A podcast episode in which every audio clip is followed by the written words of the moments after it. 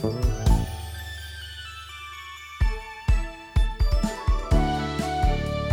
everybody. Welcome to RPG Cast, not cats, cast, episode 457 for the week of March 24th, 2018. Chris Privett here, here bringing you RPGamer's weekly podcast where we go over games, RPGs usually, some news, and then I just watch a lot of trailers. Anna Marie's here. Hi. Hello. Kelley Ryan, Meow. Pascal Tekaia, I'm back. and thank you, dear listener, for joining us this week. Pascal, where you been? Um, at home. This is the only place I ever am. but not on the show. You overslept I overslept think a this lot. is my. Uh, I think this is my my debut this year. My first It podcast in 2018. Is it? Hang on, let's see. oh No, God, that's is probably it? true. You, you weren't. No. Um. No. Um. No. The- You're assuming the, the, a index whole is string accurate. of no's. Here we go. No. Yes, Nope. this is your 2018 debut. Welcome to 2018, Pascal. Welcome Thanks. to the new year. Yeah, I hibernate. You're a teacher. Shouldn't you be out like demonstrating? Oh, okay. Is that a thing you do where we today? go. Yep. Um. So it's been fun. I'll see you guys later. Anna going press or political. anything, but I feel like you should be out there being political, Pascal. Uh, I'm not being political today. All right. That is It's- happening That's today. okay. We we are not a political podcast, so we will gloss over my political faux No, pas you're you're terrible. and go Anna. straight you're into terrible. what you have been playing because I'm actually interested in what you've been playing. Yeah, what have you been playing, Pascal? It better be good, otherwise we, you won't get a Oh my hall God. pass. Um, so there's pressure on now. Hmm. Um, yeah, so I was really trying to think of what have I been playing, but um, the the most freshest thing I can come up with is I've been playing a lot of VR games lately. Uh oh, Anna. That means he's been playing the game You've you been want to. playing Moss, haven't you? Yeah, among others, it was good. Was it great? I don't know. It was good. It was very good. Let's put it that way. For Just VR, that's as about as good as it gets, it seems. Well, I kind of I know we've had this discussion before, but I haven't really been um, on the VR train, you know, for a while because of um, various nausea-related activities. Oh, I feel your- inducing. I feel your pain. But I finally powered through it, and and as soon as and, and basically because of Moss, I think because that was the uh, the whole reason I got the VR headset in the first place. So I knew that puke or no puke, I was gonna get that one and play it, and it worked well, and it was fun, and it is um, it's every bit as cute as as you think it is. Actually, so I, I didn't listen, but wasn't was there a discussion on Moss in the past already? Yeah, uh, Josh was talking about it a couple of weeks ago. I'm just kind of covering already treaded ground. I don't know. I can I can talk no, about no, it all no. again we if you want we me want to. to hear you talk about your experiences because it's Moss. It's awesome. Yeah, it's probably gonna be the same as everybody. It's it was so much fun, um, but it really is just a. It's a lot more of a puzzle game than I realized. That you know, so I thought it was going to be a, a cute character uh, driven Disney esque game, and so in, instead of that, um, it, it's mostly solving puzzles. Not that it isn't any less fun, but uh, it's a little different than I had expected it to be. So what I what I what I liked about it before when I played the the demo and what I still like about it is even compared to some of the other VR games, this one really Moss really immerses you because um, it encourages you to like like use your space. So I've, I found with a lot of VR games, it really is just better to stay in one spot. You know, it helps with the um, the motion sickness, and many games kind of aren't designed to to deal with you roaming around. I guess your living room, but Moss does. So you'll get on all fours and crawl around. You'll you know you'll peek around corners literally, and so it basically you just get to look at everything you want to as long as you stay within a certain whatever the the play area is you know, five feet by eight feet or something like that i guess um so if if moss goes into a into a tunnel and he's kind of you know out off screen because he's Pascal, what's the mouse's name? oh what did I just call him? Her. said- I called her Moss. Oh you no. called him Moss. Yes, and, and Her what I should have done is call her Quill. But I bet I'm not the only one who does that. No, I don't think you are.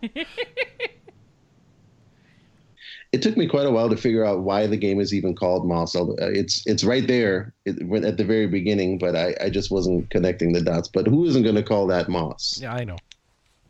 You're right, Quill. I'm sorry. So anyway, uh, that's that's why I think it was a lot of fun because you if if Quill is in, you know, her little mouse home or goes into a a building or a tunnel or a cave or whatever, you can literally walk, you know, through the walls and and peek peek down and look around the corner and see where she is and kind of follow her. It's so it's one of the only VR games I've really played that kind of immerses you in that way. I'm sorry, Or- I'm laughing at chat. Vaughn just said later I'm gonna go try get some new armor for that guy Metroid. wow. Mm, I really like that guy from the anime Cowboy Bebop, the guy with the green hair. Oh, the cowboy. Yeah. Bebop. This is a Moss thing now Bebop because the I keep calling. yes. sorry, it's it was released to make fun of it. I'm sorry. Yeah. Well, I, I feel like it's a little um, misleading because what's Quill? You know, Quill is Quill is as, as easily a name for a mouse as Moss is. In fact, Moss actually makes more sense because it almost sounds like Moss. Because it sounds moss, like mouse. mouse, mouse. Oh, I can't even say it anymore. Moss Mouse. So, so I played that. Now, um, unfortunately, it's kind of a one a one time through kind of game. Um, you can go back in and try to get all the little uh, the collectibles. There's, the, I think, on each screen or almost all the screens have a hidden uh, scroll for you to find. So I tried going back through and getting some of the the secret pieces that I was missing. I'm not sure what they unlock in the end. Something probably. Um, but you literally have to resolve every single um, puzzle on the way there. You have to um, sit through the unskippable, uh, like narrative cinematics, and I really didn't feel like doing that. So Moss was a lot of fun the first time through, and that's all it's going to be, I think. Do the scrolls even unlock anything, or is it just? yeah um when you when you start the game um i mean like literally before actually before before quill ever shows up you're in kind of a like a large like hogwarts style library and and that's what moss is moss is the storybook of this world named moss and you're the reader and you're reading it so it's basically the never ending story you're the you're the character that's reading the book yeah you're sebastian right Now, do you yell Moonchild at the end? no is that Is that what he yeah, named is that her? a never-ending story? Never, Yeah, yeah. It's it's Moonchild. That's a dumb name. You can. Um, It was- it was his mother's name. you can yell name. anything you want to. His mother's name was Moonchild? Yeah, Whose mother's name is Moonchild? hippies. Okay. You can yell anything you want to. Um, actually, I'll talk about this in a minute, but I did play another um, VR game that has voice uh, activated commands, I guess, or but I'll so you can yell Moonchild any in that game if you want to. it might be won't do anything, but uh, so the point is uh, next to the the Moss storybook in the in the real world library, there's there's a like a display of some kind, a, a like a paper scroll with some design on it, and as you unlock the scrolls in the game, as you find each one, it fills in um, this this little uh, you know puzzle diagram that's in the in the real world library. Um, I got pretty close to finding them all, I, but I just I really didn't feel like having to redo every single puzzle. Some of them get a little cumbersome as you go through towards the end. Um, so there's that. And I imagine some of those scrolls are pretty well tucked away.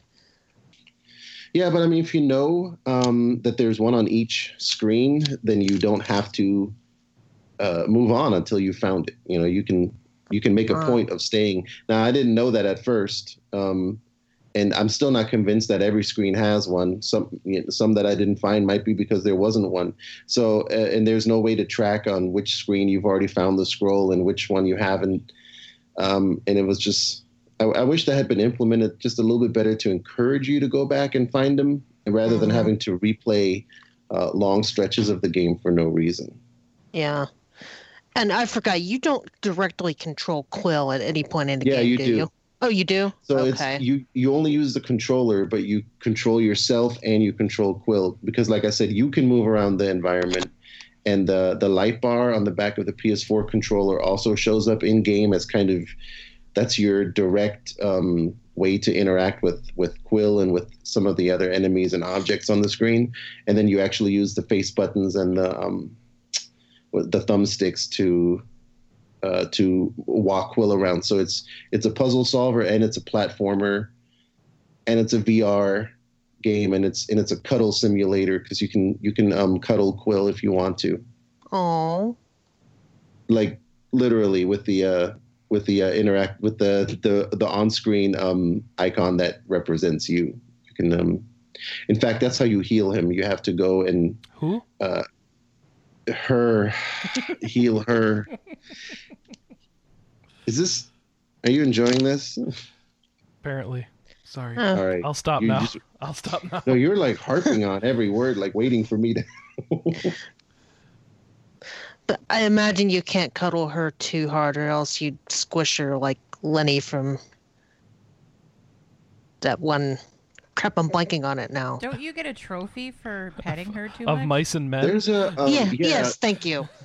I I uh, um I assume that um, Quill enjoyed being, you know, I guess petted, but uh, there is a trophy which which does seem to make it um it it implies that it's more of an annoyance. I think it does say something like you annoy her or you uh, she gets annoyed because you keep inter- uh, you keep messing with her or something like I don't know. There's also another trophy that when you if you scare her by sneaking up at her from behind, um, and several like interaction trophies, but none of them are actually none of them say anything like oh you know Quill loves the attention you give her or anything like that. So maybe it's it's kind of one sided, I guess. She's Wow. she's like a cat, you know.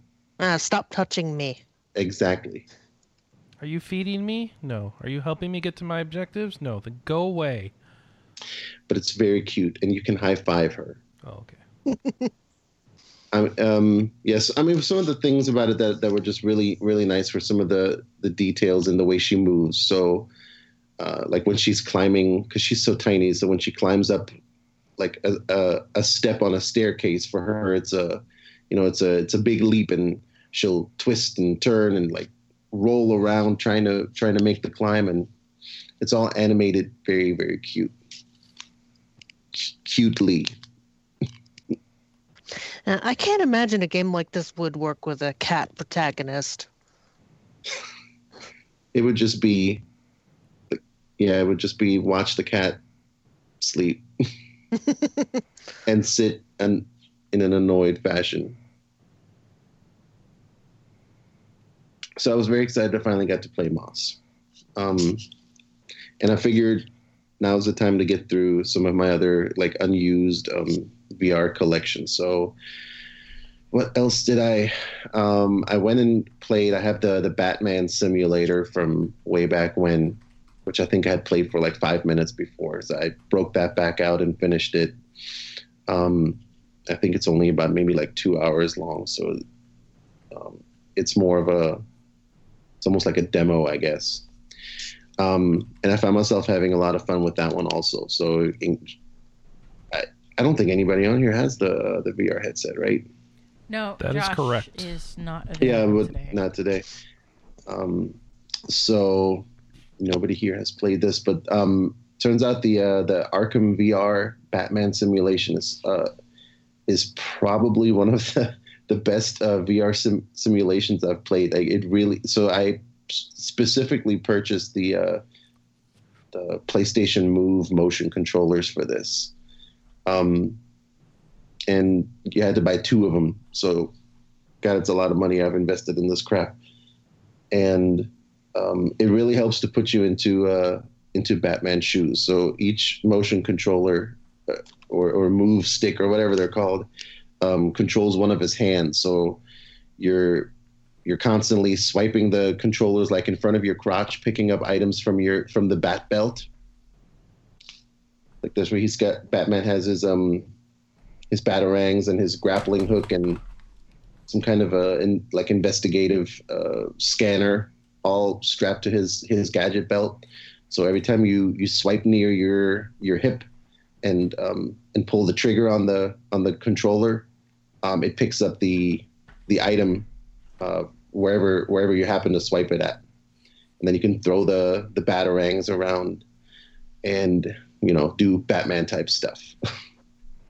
it was great. Any game with uh, with crotchal swiping is um, amazing. You don't get that on your Switch. No, not not a lot of crotchal swiping on the Switch. You're right. You're really big on this VR thing, huh? No, No. just I mean this week I have Just been. remember, it uh, makes him puke. All right. But I'm I'm I'm happy to report that uh, all the VR games I've been playing now have been. I I really Puke think free. it's. Yeah, I've been playing them uh, standing up instead of before when I was playing everything sitting down. I think that makes a Oh. big difference. Okay. I think the um, this probably I don't know if this is true, so it may be a dumb uh, observation, but I think the motion, the the move um, controllers helped with that also for some odd reason. Uh, I don't. I played Batman with just the um, like the the normal gamepad the first time I played it, and I did get a little nauseous from it because it keeps um it keeps clipping the player into like the environments and that and it makes you like lurch forward or lurch backward because you're in the same space as something that you're not supposed to be in the same space as so it constantly moves you back and forth and that's what kind of brings on the nausea the nausea um but with the uh the move controllers and standing up i didn't have that issue so whatever it was that that made it a better experience i'm i'm having a better time with it now of course, I haven't gone back and, and done Resident Evil again yet. That's the game that, that caused me to throw up. So I'm I'm slowly working up my uh, my courage to retry that at some point. Have you tried any germ Dramamine at all, or does that just not work? No, no, not yet. And if if I do end up going back to Resident Evil and I feel sick again, I'm probably just gonna um, play it in non VR. I, I would prefer not to have to p- take drugs in order to play games. Right. Yeah, I felt the same way when I used to play FPS and had that issue. At least um, at least Resident Evil you can turn off the VR mode. But you know, I, I spent so much money on VR that I'll be damned if I'm gonna just not play it that way now. And uh, let's see what else. Um, I played the Inpatient. If anybody's heard of that, I have not heard of that. What is that? so this is another game um, that's connected to uh, Until Dawn, which everybody knows that one. That was a great one. That um, which is not a VR game. The uh, the B movie slasher movie, choose your own adventure in the woods. So they um, the same. Let's hide so by all the chainsaws. No, I don't remember that happening. that doesn't happen in there. Probably. It's It's, something like that, I'm yeah. sure. If if that doesn't happen specifically, then something just as equally stupid happens. Well, that's what's great about it. It's it's got all the the, the ridiculous um, slasher movie tropes in it. But um, that so that developer has now went over and um, is making all of these uh, VR games. So they made um, oh, and I forgot to mention, I also played the the roller coaster ride for that Until Dawn Rush of uh, Rush of Blood, I think it's called uh, which is um, a kind of sort of tie-in to Until Dawn. Um, in what way? I don't know.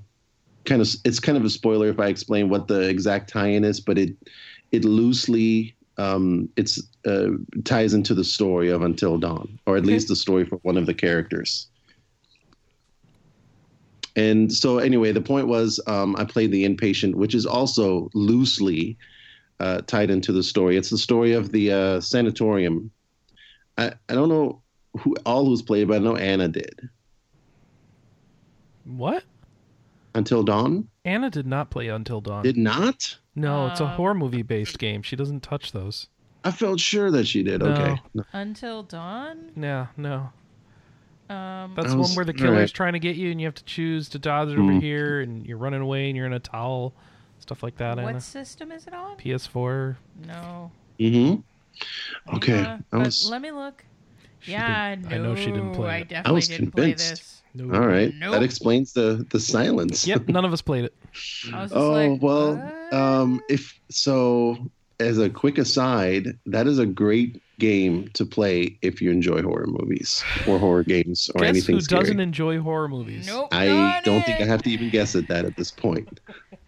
So okay, so the connection is in that game there is a uh, an abandoned um, insane asylum that you go in at some point, an abandoned sanatorium, which of course there is. Why wouldn't there be? Yeah, a- that sounds like a good place to be. Yep. And the inpatient is the VR game that tells the story of what happened at that um, sanatorium, uh, you know, 80 years ago. What what's the reason why it's abandoned, or maybe not 80, but like a long time ago anyway. Um, and that sounds to me like a great premise for any game, let alone a VR game. So surprisingly, man, that game was dull. Turns out, walking around um, an abandoned sanatorium is uh, it may be a little creepy, but it's about as exciting as it sounds, which is not at all. Literally, at you all? just walk around. No, no, it's just walking around. And and half of the game isn't even that. For the first half of the game, you're basically stuck in your cell, and you walk around your cell interacting with other objects or waiting for the the like the nurse to come in and feed you lunch and have boring conversations and oh and I played through it twice hoping for like a glimmer of something that was fun because it's it's an it, it- you do get to make choices along the way. Um this is uh is is kind of like the rest of this developer's um games. It's like until dawn or another game they made was hidden agenda. It's all choice based so i played through it twice and it was it was a really boring experience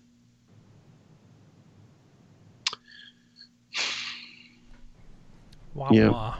Womp womp. um so yeah it, the the excitement level after moss kind of goes downhill with all these other Yeah, vr games so it would seem. so i knew moss was like that was the one i bought the, the headset for and turns out that's the one that was fun to play some of the other ones not so much yeah that's so um i've also been playing the alliance alive Oh, Oh, that just uh, came that out, right? just hit. Yeah. which is an rpg did it just hit or i, th- I thought it was hitting in no, two sorry, days. it's coming Tuesday. Not until two. Yeah, Yeah. Tuesday. couple of days, but I and I think that's probably well, I can't really talk about it because it's under embargoed? embargo. Oh. Yeah, Oh, okay, it's embargoed. All right. Well then, I'll talk about it soon. all right. 'Cause well, I'm gonna we'll be playing that. soon. All right. And it's not VR, so why would I talk about it? Today's my VR day. It's not a VR game. All right. Why would we bother talking about it? So if you're listening in your car and you've fallen asleep, hopefully you didn't crash into anything, but it's time to wake up because Anna's going to hit you up with the finest hits from the PlayStation Vita. Yeah. So, um, Is that how this works? This isn't. no. This isn't how this works. So I think I talked about it last week, but I've been playing Demon Gaze 2. Have you? Yes. And so Demon Gaze 2 is a dungeon crawler. Do you touch girls in inappropriate places? Yeah. yeah It wouldn't be a Vita game without that. mech- All right, Yeah. that's how you know it's on Vita. All right, That's good. how you know it's on Vita. Yeah, so um, kind of a brief refresher of last week. Um, I literally almost threw my Vita across the room playing Demon Gaze 1. It was very frustrating. I struggled with it incredibly. I didn't enjoy it. But I really did like some other experienced dungeon crawlers that I played, in particular Ray Gigant, which I platinumed. Experience being the company that makes the Demon Gaze games. Yes. And other dungeon crawlers, which I enjoy.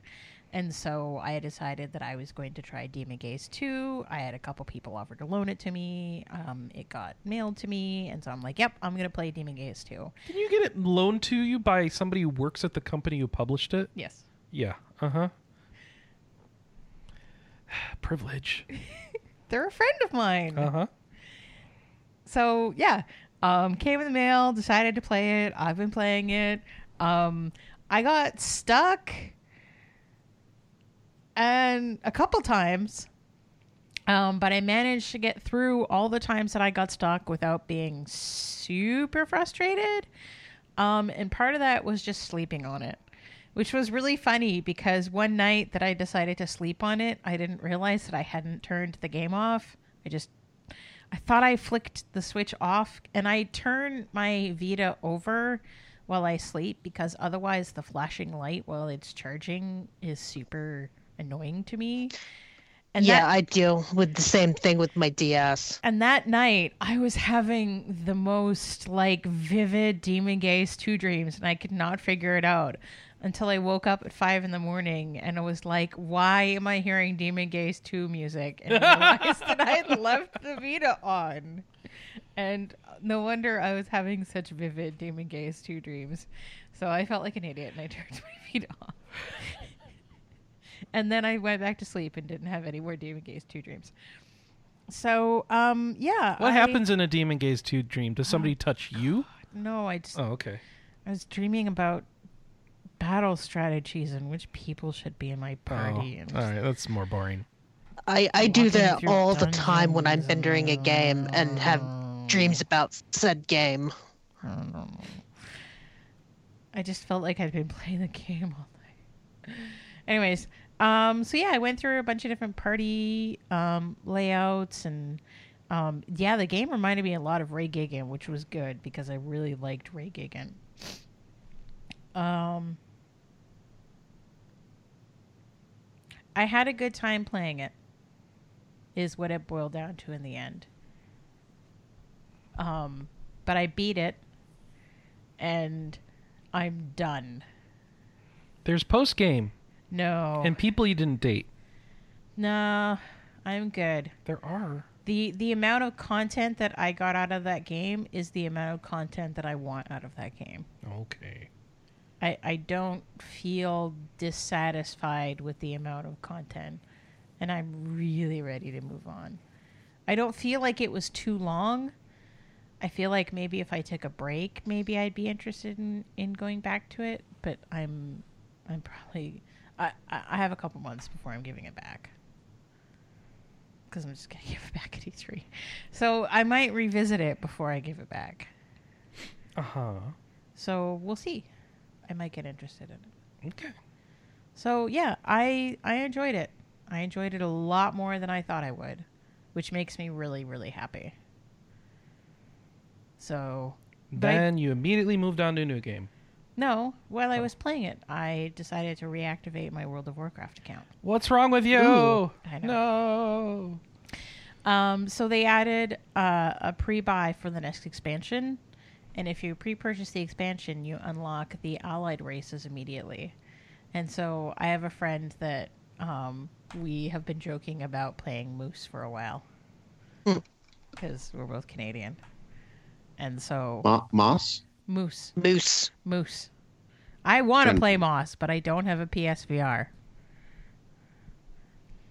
So there are Tauren Tauren races that are Moose.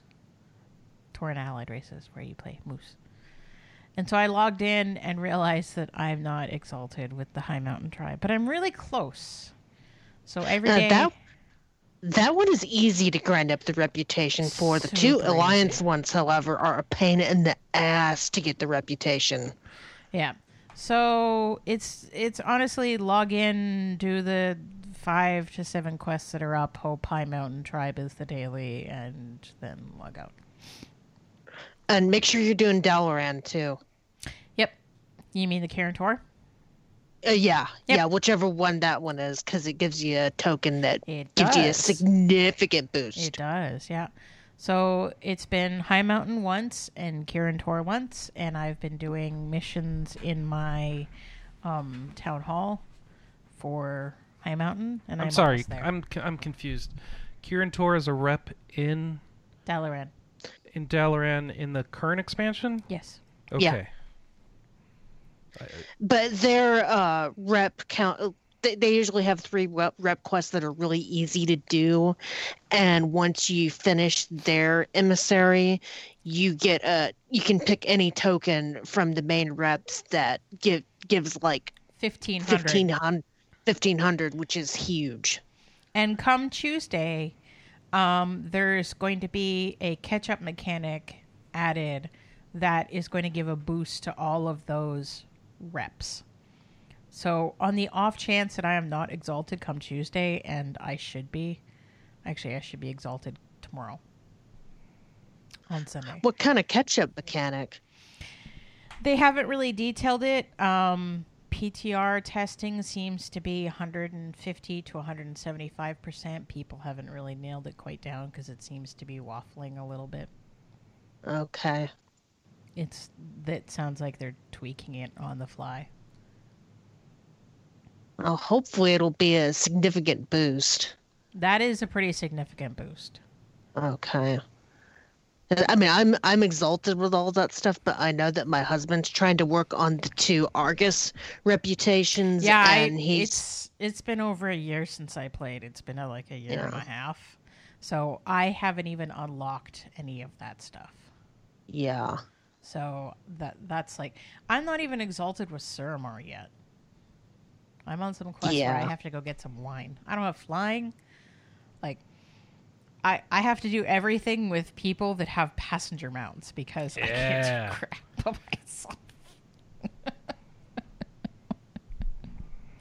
so yeah, I I am like shackled at the moment, but I have lots of people to play with on the server that I play with, and everybody has passenger mounts, or they have a, a druid. Yeah, I think my monk is on you guys' server, so I can hop on and help you too if you need it. Yeah, totally. I mean, like I said, everybody who I play with on Steamwheedle Cartel is kind of slowly coming back. So I- I have lots of people that I can To play get with. excited for that expansion no one cares about. Well, some of the stuff that they put out for it is pretty cool, like the uh, fat humans as an allied race. Yeah, people seem more interested in it now than they did at Um, The only thing people Chris. have told me that they're interested in are playing as allied races Yeah, and leveling up new alts. yeah. That is not going to carry you through an expansion. Okay. um, and it's also the third anniversary of Record Keeper. Yeah, you've been playing that Ah, a lot. yes. Yeah. So I logged in and I picked up a whole bunch of rewards, and then I was like, "Wow, I have 64 of these things that I can use to recruit characters." And so I recruited all 42 characters that I was missing. And then I was like, "Wow, I have 8 trillion growth eggs." So I have been slowly um, growth egging all of the characters that I have uh, level up crystals for that I never bother to level up. Um, and then I've been doing realm dungeons because they're half stamina right now. So making slow but steady progress through that game. I still don't have any level 99 characters. I should probably prioritize doing that. Yeah, I, I got some pretty cool equipment. You doing those uh, five mithril pulls the past few weeks. I have gotten like nothing interesting. I mostly have gotten stuff for characters that I don't give a crap about.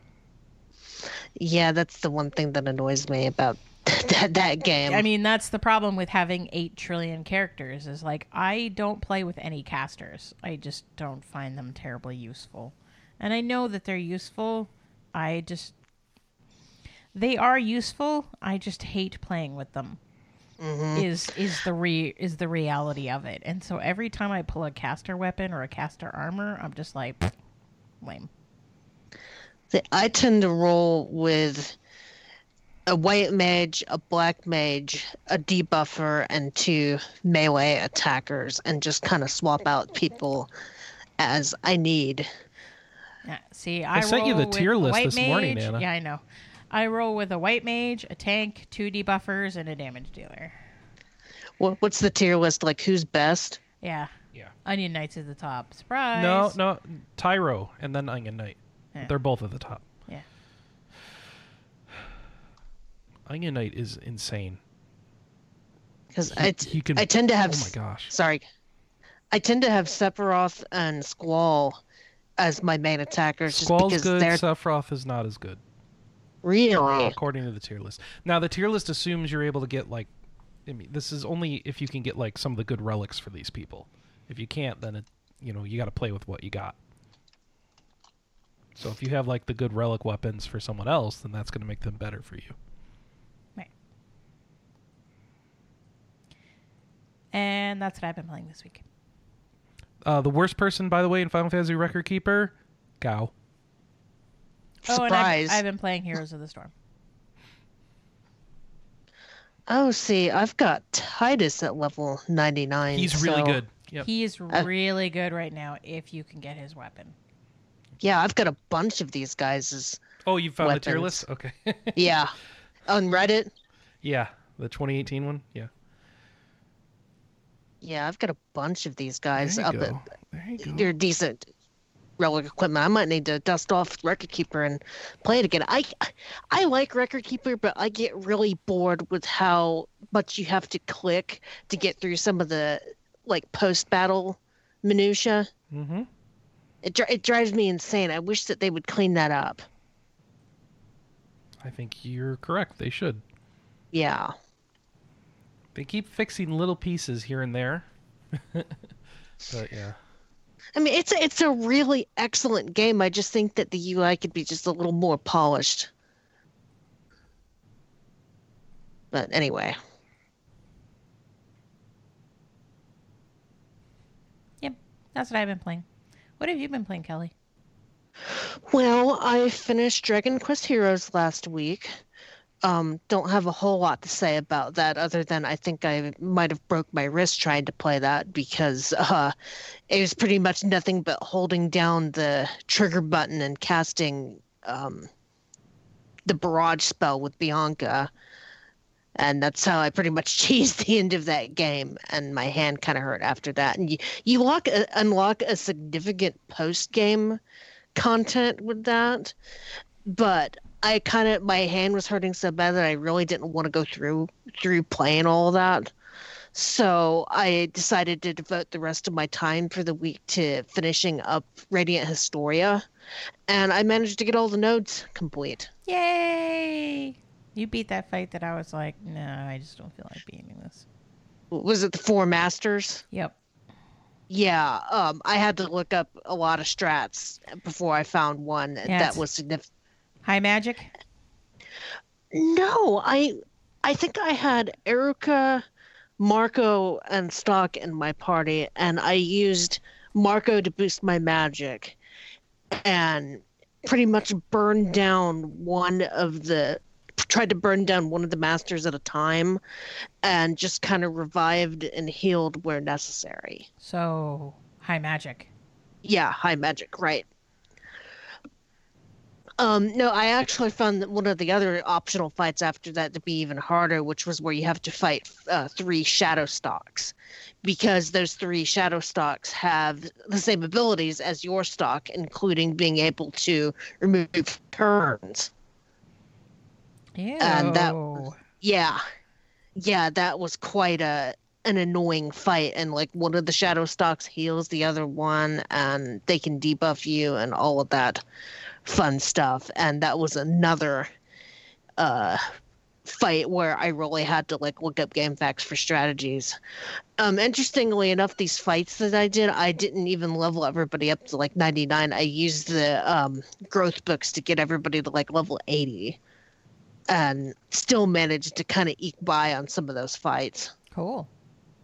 Yeah, but I I got to the end thinking that I'd found all the key quests and I still had like three of them missing. And of course, looked it up on GameFAQs and it was like, okay, how the heck was I supposed to know to unlock some of this stuff?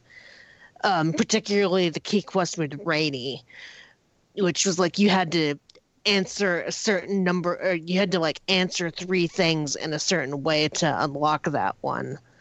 And I was like, how was I supposed to figure that out on my own? And then the other, one of the other key quests where you had to, uh, let's see Kelley. what- Raoul. Kelley, Yeah? have you considered getting good? Oh, No, Some of the stuff is pretty obtuse. It is, isn't it?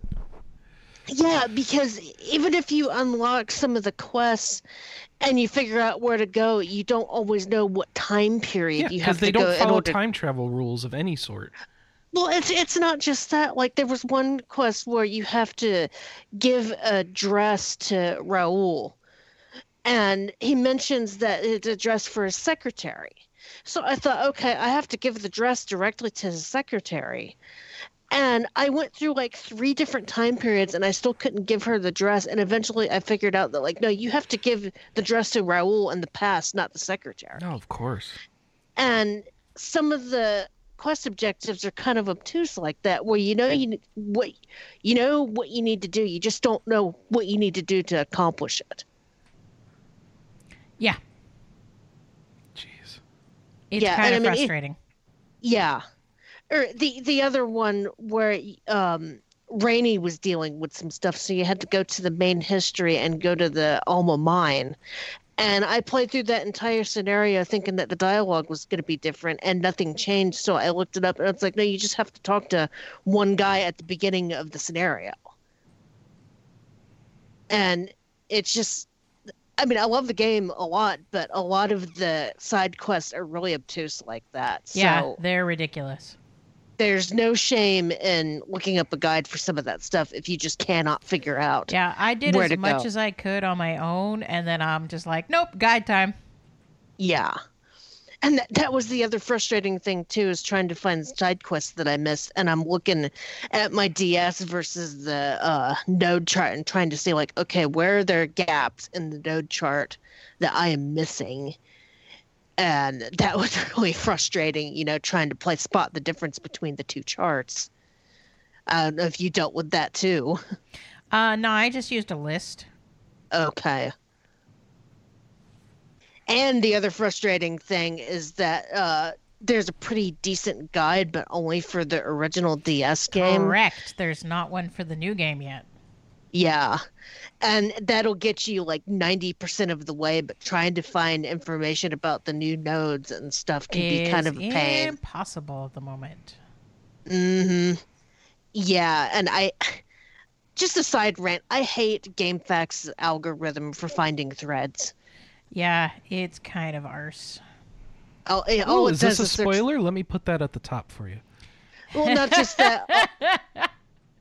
when you go to GameFAQs to try to find threads for some of these quests, it on, the algorithm only looks in the thread title. It doesn't look within the thread itself. So unless somebody has made a post with the title of a quest, you can't find it.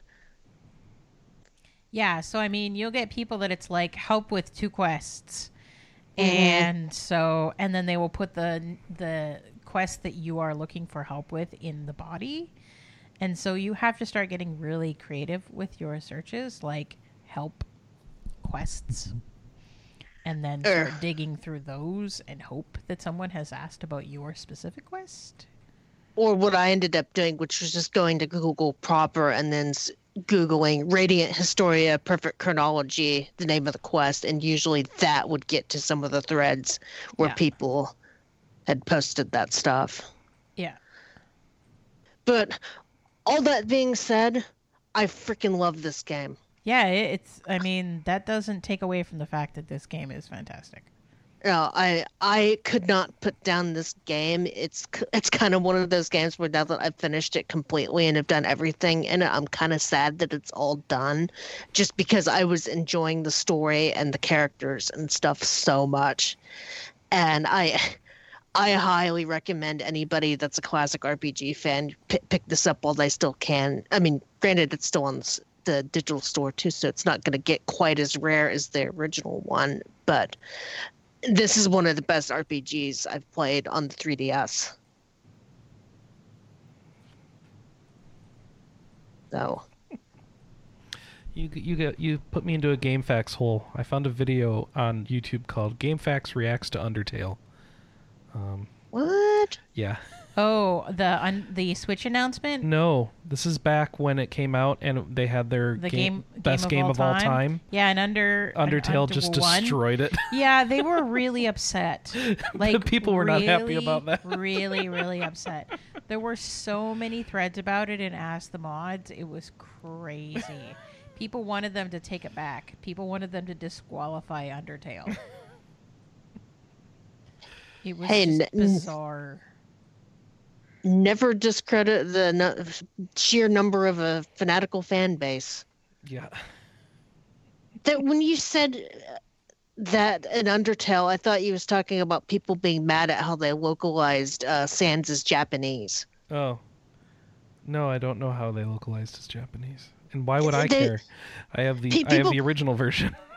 Pe- people got mad about that because they localized Sans as Japanese as kind of like the country bumpkin way of talking, Oh, okay. and people didn't like that. well then. I, I, I think my husband explained it to me because he knows Japanese dialects. And I wonder what the people who that game is actually for in Japan think. I, I don't that would know. be whose opinion matters. Yeah, I know. All right. Uh, But funny. yeah, Radiant Historia, buy it, go get it. It's amazing. I can't. I couldn't get enough of that game. And I started a new game last night. Ooh, where'd you start? Ni no Kuni 2. Ah. Ooh. Here we go. So Hold on, hold on, hold on. Yeah, first, um, I played a little bit of Monster Hunter this week. Oh, we we do need to talk about that later. Um, but I did play Ni no Kuni one. Chris tickled the pickle. I played a lot of Nino. Well, we'll talk about my pickle tickling later. But Is that a Demon Gaze 2 reference? no, that's a that's a uh, Monster Hunter reference. Was Chris having um, vivid dreams of Demon Gaze? All right, let's talk about my pickle. Anna, what did you see last night? I played Oh Monster Hunter. Pickle So we'll, we'll get Okay. back to you, Kelley. I'm sorry, but we got to get through No, this okay. because Ni no Kuni needs to come first. I think. All right. Um, Monster Hunter World added a new monster called Deviljho, and he looks like a giant walking pickle, and he just needs to be a little bit more green. All right. So here's the thing: is this this monster like doesn't attack like normal monsters? It kind of just throws its entire body at you. It's kind of amazing. So how did this work? I found I found him, and I said, "Oh, look at that! He picked up another monster in his mouth," and then I was dead. yeah, and then he just very casually Chucked it at me. chucked it at him, and then he was dead. It was amazing. I loved it. That was then- that was encounter one. Encounter one, death number one. And then he sort of bodies. He just this monster just literally throws his entire body forward and kills him. So that was kind of death two, three, and four, et cetera, et cetera. And then very casually, this monster walks up to him, leans forward, and chomps down. like and, seriously, I was like between his jaws. He just leaned over, and then I and was he dead. goes from full to dead. And I he just, literally ate me. I just lost it. Anna broke down. Oh my god! I was. This has been the most fun she's ever I had was watching la- me play this game. I was game. laughing so hard I thought I was gonna pass out. It, it was great. Oh my! God. I just could not get my breath. Oh my god! It was so funny. so if you have a friend who was it plays in the- Monster Hunter and you don't like playing Monster Hunter and you just want to watch them get smacked around a lot, this is the monster you want them to hunt for you. Was it the casualness of the whole thing? It was this monster just like tiptoed up to him and tromped down, and he was dead. Like I'd literally never seen anything kill him like that before. It was beautiful. I got to correct you though. That isn't a new monster. No, it's a new monster to this game. It's an old monster from Tri. Yeah. So, um So he's good and if you're if you're into Monster Hunter World, I highly suggest popping back in and having fun playing with Deviljho and getting some new weapons cuz the new weapons are amazing. Um armor's not so great. And the cat set looks ugly. But The cat set is so ugly. and that's the most important thing is how you you deck out your cat in that game. That's that's priority number one. Yeah, I mean, he every time there's a new set available, he's like, "Anna, I need your opinion," and I have to vet all of the cat sets. hmm And Can you just not have an ugly cat? yes, Well, of course. That's why you pick the. Uh, that's that's why he vets them all with me. yeah. I make sure my cat Well- meets approval. Well, do, do you not have any fashion sense for your cat, Chris? No, Um, that's what I'm for. That's what Anna's for, yeah. 'Cause We I all think have I our would have- roles to play. I think I would have this problem too because I have no fashion sense. Well, then Vaughn can help you out.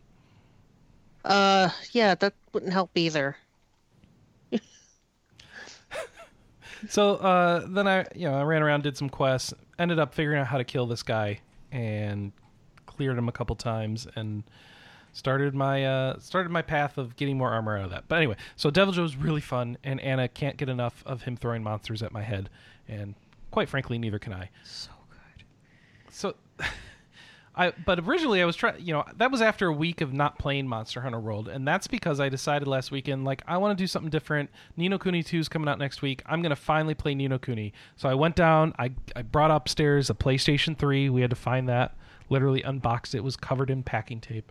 Yeah, Um, so when I, when I moved here, I just kind of taped my PS3 to its um, packing material and shipped it that way. I didn't ship it in a box. Yeah. So, uh, in addition to that, I was um, oh, what am I thinking of? So oh yeah, I had to get the game. The, so the, I have the Wizard Edition. So I get that out and like, oh, it's finally time to open you up, pretty Wizard Edition. He's literally he bought the collector's edition and literally never opened it. yeah. So and then we played. Catch- What's, what's in there? We played catch book. with Mr. Drippy for a while. The book is in there. Oh my god. Yeah. Uh, you get the book and you get a Mr. Drippy plushie, which Anna wasn't expecting because I saved it until Mr. Drippy showed up in the story and then I threw it in her arms. She's like, oh my god, the thing on screen is in my arms. it was great. It was very surprising. You threw a monster at her head. More or less. He no, he's the Lord You of the Lord of Fairies. I am Deviljho. You Yes. are Deviljho. Yep. I'm the real Deviljho. Wasn't that Lord, High collector's Lord of the Fairies, Anna. Wasn't the collector's edition like two hundred bucks? I don't know, it was expensive, It but it was, was worth it because I very wanted that damn book so much. That sound good. Because it was supposed to come the- with the DS one, you know, and then Uh-huh. you, you read it, you see how to draw your spells, and you draw your spells. But instead, they have to like. Did we get the DS version of the game at all? Nope. No, No, not okay. at all. All right. So we never got to experience the true way of playing this game, which is to actually draw the spell runes. But you know, whatever. And I've I've heard that the DS version is actually better, Okay. just story and gameplay wise. All right. Um, yeah. it- So right now the the story. So ugh, where do I talk about Ni no Kuni? You've talked about it. Didn't you just play through it recently? So I mean, I feel like you've talked about it a bunch. So I shouldn't rehash for folks. No, um, I played it when it came out, Oh, okay. and that was ages ago. I just bitched about how the extra stuff that they tacked on at the end of the PS3 version was kind of felt very tacked on.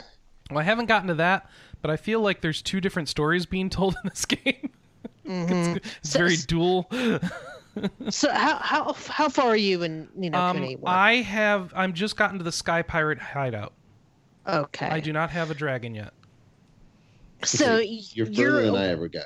Okay. So you're aware of how kind of a downer the game starts out as? Yeah, I, I knew that going into it. I knew the story, the backstory there, because I'd been, Yes. I'd been well versed in Ni no Kuni since pre-release, so I, I knew about the death and all that. So Ni no Kuni 2 starts And, out and where yet, Kelley, I was still crying because Yeah. because my mom died, so it didn't help. yeah, no, uh, th- I mean luckily I played I was that wondering about that. luckily I played that before my dad passed away Yeah, because if that- I would have played helped. that afterwards I would have just been done. But yeah, it was hard. so Ni no Kuni 2 starts out with you are a, the president of the United States, not our current president, just a random president, in a motorcade. And a missile goes by and it's a nuclear freaking bomb. In Ni no Kuni 2, this is? Yeah. You're, Yeah. What? Yeah. you literally get nuked into the other world? Yeah, you get nuked into the other All world. right. And I was, and I was like, okay. that explains that's- why the dude has a gun. Yeah. So I'm like, okay, that explains why the, or that's why, or the- rather, this game is dark, just like the first one. And then you go to the other world and you meet with Evan, who is about ready to be coronated king, and a coup a coup is staged, Yeah. and the interestingly enough, Evan is a cat boy, Yeah. and the coup is staged by mice. Mhm. Which, uh, g- good on them. No anti-cat propaganda in this game. Yeah, that, you're very, you're very pro cat. I know. By the way, the puns in that game are awful. In the first game. No, Well, in, the, second, game. yeah. My friend The- is go down to the it. ding dong wells. the ding dong wells. But yeah, so y y the the president meets with Evan, and he's trying to help the trying to help him get out of the castle. And when Evan pulls out the gun and shoots one of the Baus guards for the first time, I'm like, okay, this, this is a little dark and kind of kind of cringy. Seeing a seeing a guy in a suit shoot a mouse I want to say in the head. I don't know. It was it was like off screen, Yeah. an off screen shooting, but it was I still. mean, you're beating them kinda- up no matter what, right? So I know. It's just, it, it, I felt stupid for feeling that way because you know it's it's it's not any different with swords, but just with kind of the, how gun violence is kind of a hot topic right now. Mm-hmm. Just seeing that just kind of made me feel a little bit squicky.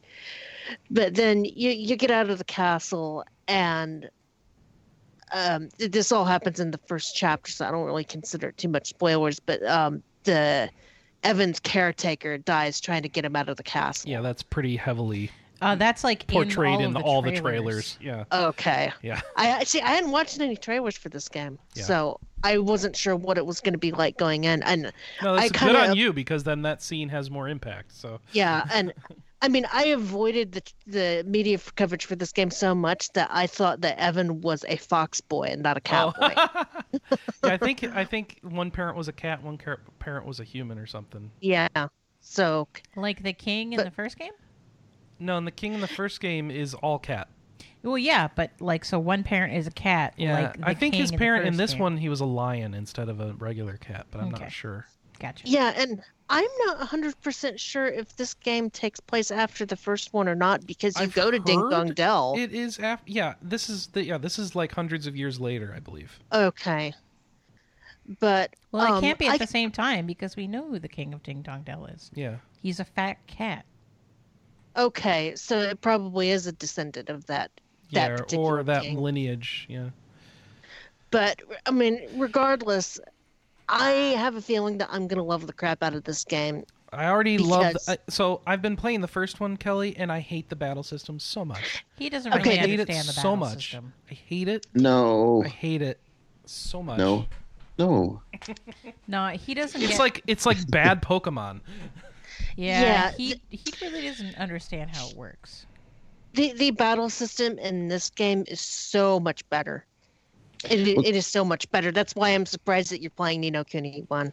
Because Can I, I wanted um, to be. can I mention about Pokemon real Uh-oh. quick? Yeah, go Um, ahead. Maybe so. Since you call it bad Pokemon, maybe the reason I don't have as much of a problem with the battle system as so many other people do is because I never played Pokemon. Like Okay. I know nothing about it, so I don't have that But it's still because it sounds like you're making that comparison. It's just like, Well, oh, I hit attack a bunch, and oh, I'm, all my guys are dead. Uh, whatever. And I why? like okay, it. Kelley, why in the second game? Why are you accompanied by a deformed Lisa Simpson? A deformed Lisa Simpson. Have Have you not noticed the Kingmaker guy looks like a deformed Lisa Simpson? I haven't gotten that far yet. I only finished chapter one Oh, okay. last night. All right. Um, So you'll you'll see that. You'll know exactly what I'm talking about when you see it. see, I I thought that uh, you was talking about the little scribble or uh, what are they called? Higgledies? The little, yeah, the Higgledies, the little no, not the Higgledies. sprites. No, This- one this one's a little bit bigger than a Higgledy. Okay, Not much. but I love the Higgledies. They are so adorable. They remind me of the four spirits in uh, Mononoke Hime. Mm-hmm. Oh, Yeah, they're so oh, yeah, yeah. cute. Except they don't go all the time or whatever. No, they they go higgledy piggledy. Oh, okay, good. this battle system looks so much more fun to play. I, oh my Yeah. gosh! And I don't know if it It- is. you think It- you seem to think it is. It is. It reminds me of Rogue Galaxy. which it that shouldn't surprise me because it's another level five game. Did you ever play Rogue Galaxy? Uh, I think I got it free, or it was on a. P- They ported it to what PS3 or PS4 or something like that through some Yeah. download thing. Yeah, the PS2 to PS4 program. I so I started it, and it didn't grab me immediately. Okay. So I just didn't put enough time in to really get to anywhere to know. So I would need to really I- try harder. I loved the crap out of uh, Rogue Galaxy. I Did couldn't Did you get like enough. that game, Anna? Mm, I never played it. Okay. Um, have a unique unique combat system though? Yeah, yeah, it was a real-time combat system, kind of like Ni no Kuni 2, where you c- cut everything down in real time. I don't, I don't think there was a battle transition thing that everything just kind of attacked you and you just attacked everything. And it had really fun weapon combining mechanics and a really fun um, invention system, and was just a really fun little RPG despite the fact that it does something in games that drives me nuts that where they were breathing in space as vaughn is pointing out breathing in space gets on my nerves in Okay. games just so you know I was like, why It's is very he saying very that? Is he particular. Be- because they're like on a pirate ship deck out in space out in space and, and just openly breathing without. yeah It's a different Yeah, world, that- different universe. yeah that drives me insane That that probably doesn't happen often though in games. it, Just it, it happens What- a lot more than you would think I'm gonna start paying attention to that. Seriously mario galaxy is that um a lot of sonic games are that Mario uh, worlds are so weird. I I don't even know how to count those. but but yeah i i loved rogue galaxy. That was an amazing little underrated ps2 title. And the fact that this game is kind of giving me vibes of the battle system of that game i have a feeling that i'm going to be really into it. And the story so far has been really good. And uh, granted i'm only one chapter in but i i can't wait to kind of do a more deep dive into this game. And i have a feeling it's going to be really fun I hope that I won't eat these words later. Like they'll have something in there that'll just piss me off. Well, Harry Horribly. seemed to like it. Yeah, and I I've heard kind of mixed signals about it. Like um, Kat Bailey didn't care for it too much, but then everybody else was giving it high marks. So I I I never know what to think sometimes. Um. Hmm. So, h- in the first game, just go back, in the first game, not only do I hate the battle system. No, no, that's really just all I hate. I don't have time to get into the alchemy. I like the story more than I used to at the first. The at first, the story seemed kind of really basic, but as I get further, I like, oh, they're doing some weird emotional crap here. I'm gonna find out somebody did something. Oh, I have a feeling I know where this is going. This is gonna be good, and I hope that pays off. Um, what I okay, th- this they're just showing a dragon in the second game that has really good hair, and I'm very confused. Uh, really confused right now. Sorry, watching a trailer of the second game while talking on a podcast. That's not helping anything. What? What do Mhm. we? What? What? E, ah, Kelley, you Yeah? finished the first game. Yeah. I got the impression from you that I should get to the part where I think like the game is actually over and not finish the actual game after that. And just ignore the actual end game because it's bad. Do you feel that's the way I should handle it? I mean, you could you could play it like that. I could never play it like that just because I don't like unfinished.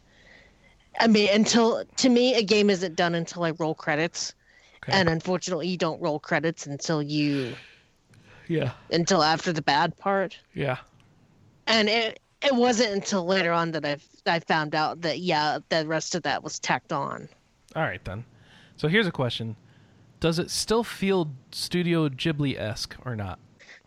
Oh yeah, um, like tone wise and um, animation wise do they have the like Anna and I were just looking this morning. The way that robots were animated was just so goofy, funny. Like this does feel like a Studio Ghibli movie in the first game, and I, I don't mm-hmm. know if that sort of animation and, and weirdness and quirkiness carries over to the second one since they're not involved this time.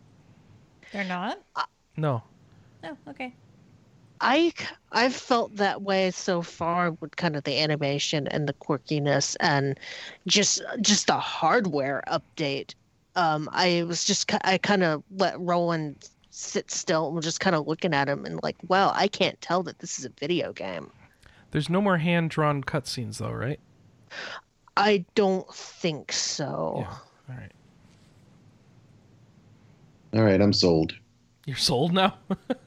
I was, yeah, I've been really against it, but the, our review is very positive. You're playing it and you say it's very good, so I, I, I give ho- up.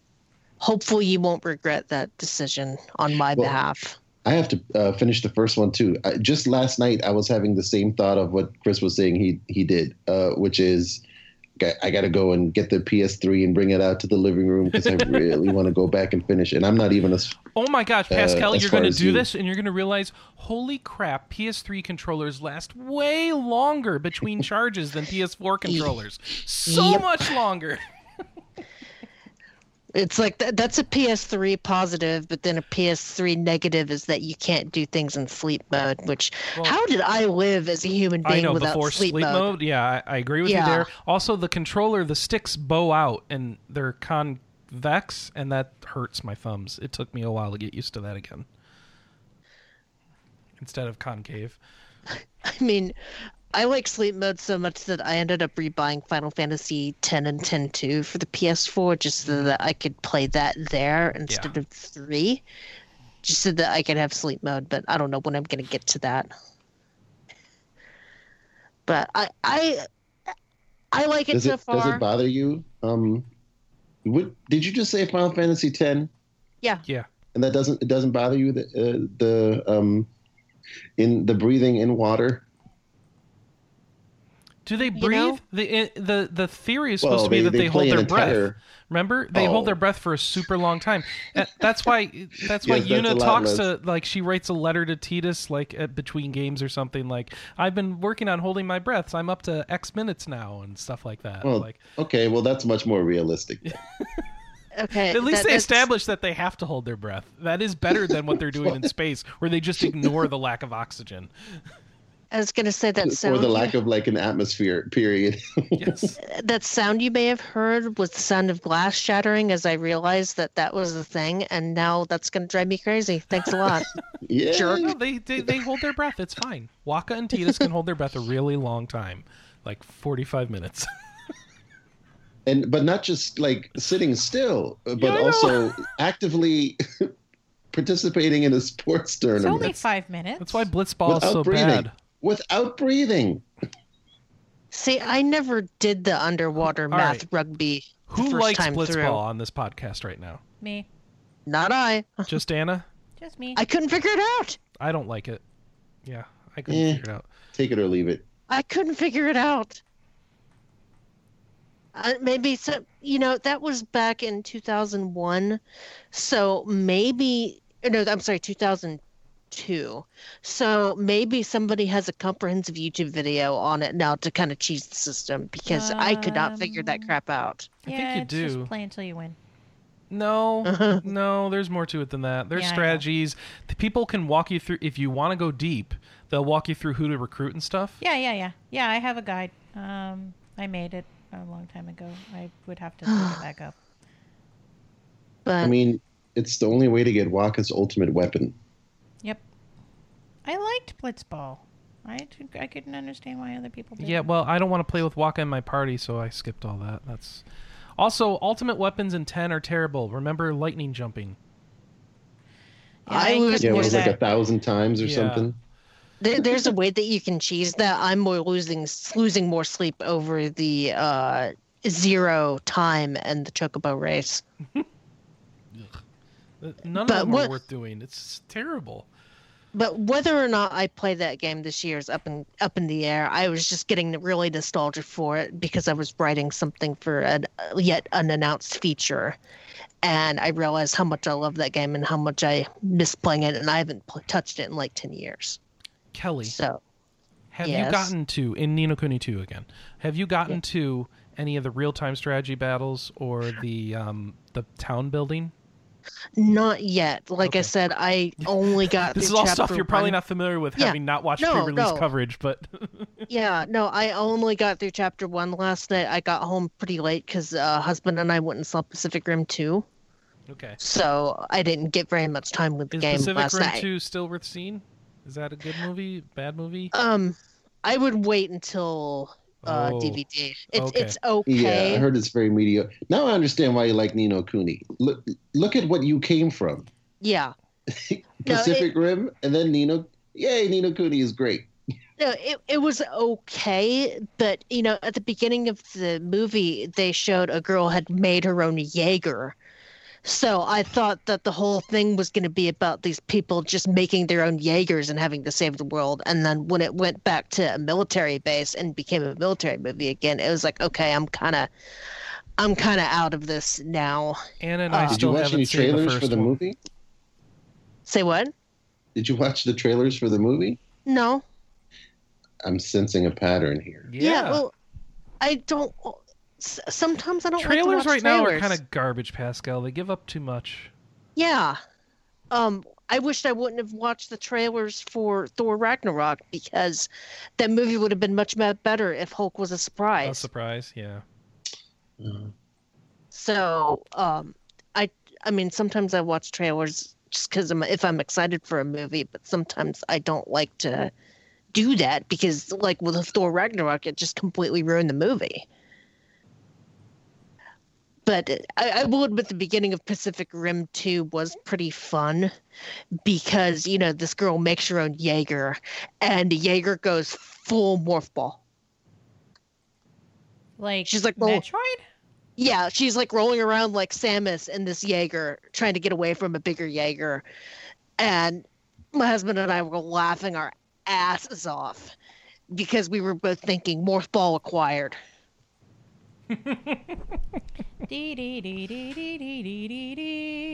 yeah. Yeah, you do right better in. than me. Yeah, mm-hmm. I've never played a Metroid game. Oh, okay. Before. What do you expect? Uh-huh. Okay. I just watch speedruns. Oh, oh, okay. I wonder what that's going to sound like on double speed. Um, anyway. what?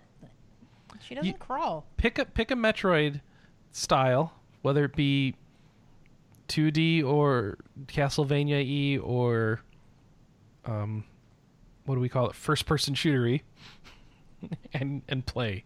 No, it's not my kind of game. All right. I think you would like Super twitchy. Metroid. Too Super twitchy. Metroid, you think? Not Zero Suit? Yeah. I haven't put I don't know if she would be turned off by the stealth segment. Oh. What about end. what about? Oh wait, this is Anna. What about other M? Maybe she'd enjoy uh, Metroid. Uh, I called her Metroid. There you go, Pascal. I just called her Metroid. Maybe she'd enjoy enjoy Samus being voluntarily not choosing not to use her weapons because a dude told her not to. I don't want to. I don't want to embarrass the captain, so I chose not to use my missiles till he gave me permission to. This is a thing in other M, Anna. It's so stupid. She has all her abilities, but she chooses not to use them for the sake of the commander on the mission. It's I need so a weird. man to give me permission. That's what it comes off as. Yeah. Yeah. Uh, what are we talking about? Ni no Kuni 2. We, Oh, I we, think we're yeah, done, we kind of we? went off in left left field. the male patriarchy. Oh, I want to play Ni no Kuni 2 and do city building. I oh, mean- I did mean, you do the honest- Did you do the casino at all, Ni no Kuni 1? No, I don't do in-game casinos because I get too ma- I, di- I get too mad at them. Okay. Chris should stop doing the casino in Ni no Kuni. I've been trying to. I've been doing okay with Platoon. I I got up to about eight hundred thousand chips, and it's like, it's fine. It's a way to earn stuff, but it takes a lot of time. Even knowing that, how the AI works, and it's like this is not speeding me through the game like I thought it was going to by just giving me unlimited cash. See, I, I'm see. I am really surprised that you were doing Ni no Kuni one because I don't think this game really has anything to do with Ni no Kuni two, other than being Yeah, but do set you in think the I'm same. going to go back to the first one at later?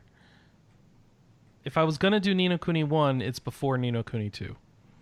Yeah, that's true. That's that's my thought process. I don't see myself going back to this battle system. Yeah, I don't. Did, did you guys watch The Completionist on YouTube at all? Nope. Yes.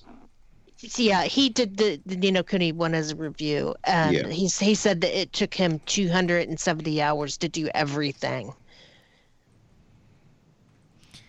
Chris doesn't play like This that. just posted yesterday. It looks like.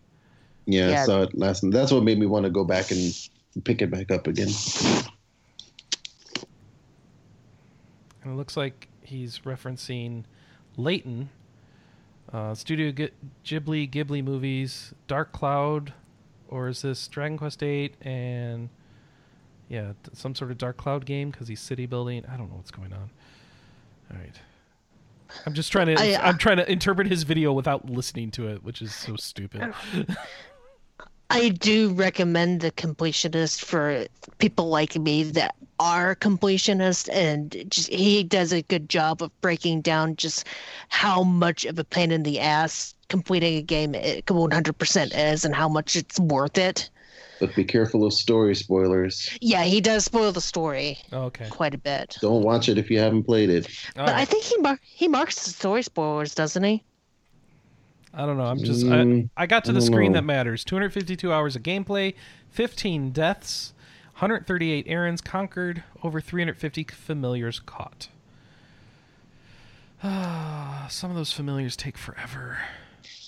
Yeah, just trying to uh, get like a decent healing one took me forever, and I don't like. I did not like how you catch those because of the It's so random. waiting for. Yeah, and like uh, I've heard, I've looked up like all the best familiars, and now I want them, and like I'm I'm learning just how hard it is to get some of them to spawn, let alone waiting for them to pop and be ready to tame.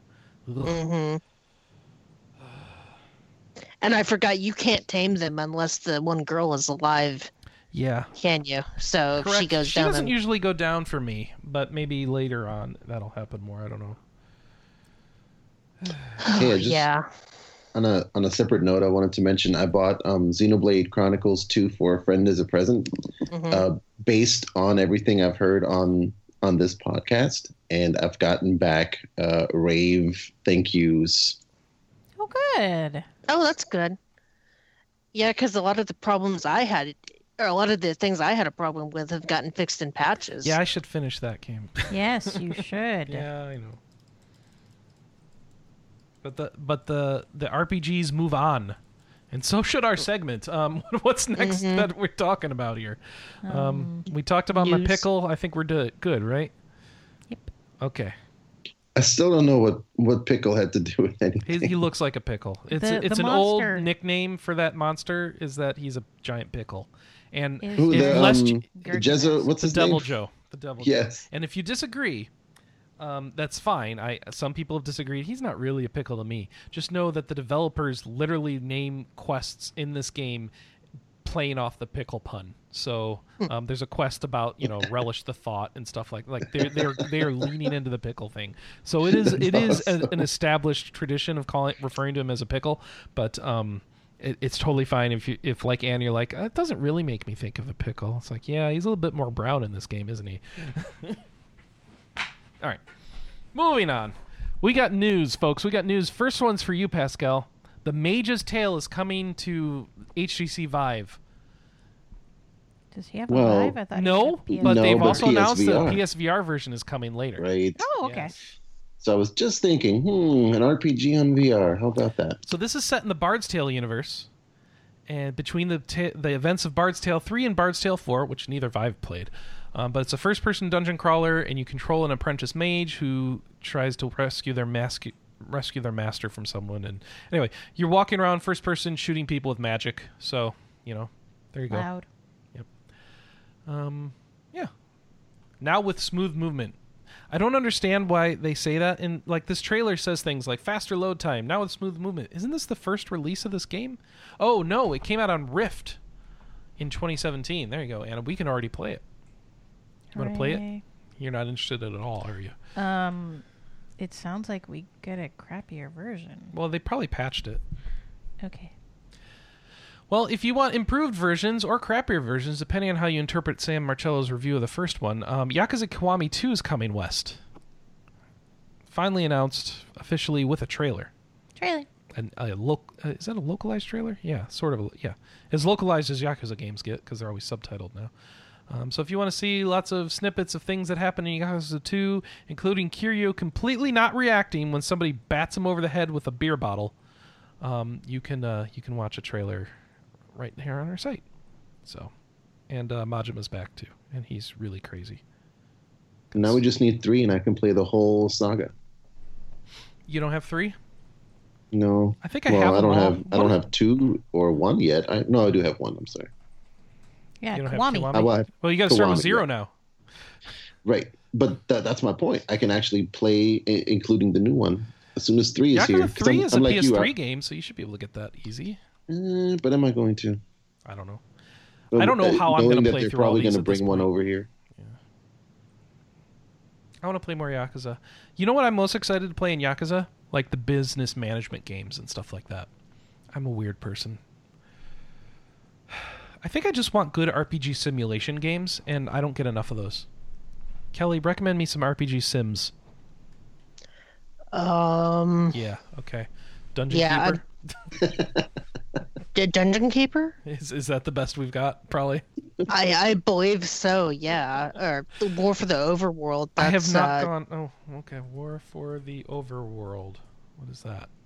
That is a spiritual successor to Dungeon Keeper. Um, I can't remember if it's made made by a lot of the same people, but um, So there's like also Dungeons and Dungeons 2, and I don't know which of these actually are good. Because I see a lot of things that are supposed to be just like Dungeon Keeper, and I've tried some of them and not been very impressed. And I don't know if that know if that just means Dungeon Keeper style games aren't for me, or if the games I'm choosing aren't good. But I've not gone back to the actual old Dungeon Keeper games because they're old. Do I need to just get over that and try them? you might have to. Yeah. Um, Unless this War for the Overworld, this looks a little bit more recent. Yeah. Um like my main problem with War for the Overworld was I was getting annoyed at the tutorials cuz it was like bitch I know Dungeon Keeper stop telling me how to do- Leave me alone. Stop telling it. me how to stop telling me how to dungeon keep. I know how to keep dungeons. When did this come out? This uh, War for the oh, Overworld. while, a while ago. Okay. Um it was it was in early access for a while and when it came out I ended up getting it and I played it a little bit but I got 2016 distracted. it looks like. Yeah. Yeah. Well, but you you didn't get through it because of the tutorials. Well, that that and I had a I think like WoW or something did something and I just never went back to it. But That's I fair. need to put I need to put more time into it because I do love that and that all. It also has a mode that's separate that uh, is the My Pet Dungeon thing where it's just kind of like a open world, do your own thing kind of setup, Oh, cool. which is supposed to be really fun. I only like these sorts of games though if if like it's relatively easy and I can you know spend a lot of time turtling and building up and getting really powerful. Because if I can't do that, I don't have as much fun in these. Yeah, Dungeon Keeper really doesn't have a whole lot of uh like a lot of the maps that piss me off in StarCraft where you're given just uh, a handful of units and you've got to get them through a gauntlet. Dungeon Keeper's never had that. It's all build your base, build up your army, See go now, now that's so weird. I like those maps in StarCraft. I think they're a fun change of pace. oh, Mostly I hate I, those. I don't have to click as much. I hate those so much. I ma- mainly because you know I, I'm the kind of person that tries to Leroy Jenkins maps like that, and you're not supposed to. Oh yeah, no, no, don't do that. slow, slow. Yeah. turtle. All right. Uh, Yonder is coming to the Switch. Yonder, if you don't remember, is kind of a open worldy, farmy Wow. type game. Do Do you know more about Yonder Anna than I do? No, that's just the extent trailers. of what I know. Yeah, it's coming to Switch now. So Anna's slightly more interested now than she was. Uh, Ash of Gods is coming out this week. Uh, apparently, it's out now. It came out yesterday. Uh, that's the that's the game that has like even if your people die, the story continues. There's no game over, and so that's it's a roguelike storytelling, whatever that means. So all the characters can be permanently injured or killed, both in and out of battle, and the story will continue on without them. Of course, if all the characters are dead, how does the story continue? I don't know what that means. No idea. I, there must be just enough that you get through no matter what. uh, it's a strategy RPG apparently, so that should help Anna be more interested. But Mm-mm. nope. Yeah, that that doesn't sound fun. Yeah. I mean, it sounds like the story must be completely disconnected from your characters or your party or anything like yeah, that. that's what I want to see a sound review of this thing. Yeah, I need to know So that- more about the Yeah. structure. Ash of Gods. It's out now, PC and Mac. So, uh, Yakuza Six. Speaking more Yakuza, Yakuza Six got a demo. It's back out. Uh, this one does not let you accident or not let you exploit it and play the whole game. so, oops. Um, the demo will carry progress over in the full game, and any trophies unlocked in the demo will need to be re-earned in the full game. So, whatever that means like because if you go f- past the point where you get those trophies do you have to replay the game? Then what's the point of that? That's stupid. Anyway yakuza 6 coming in august. No coming in april. And then yakuza 2 coming in august. So, so much yakuza. Hey th- guys there was a switch event this week.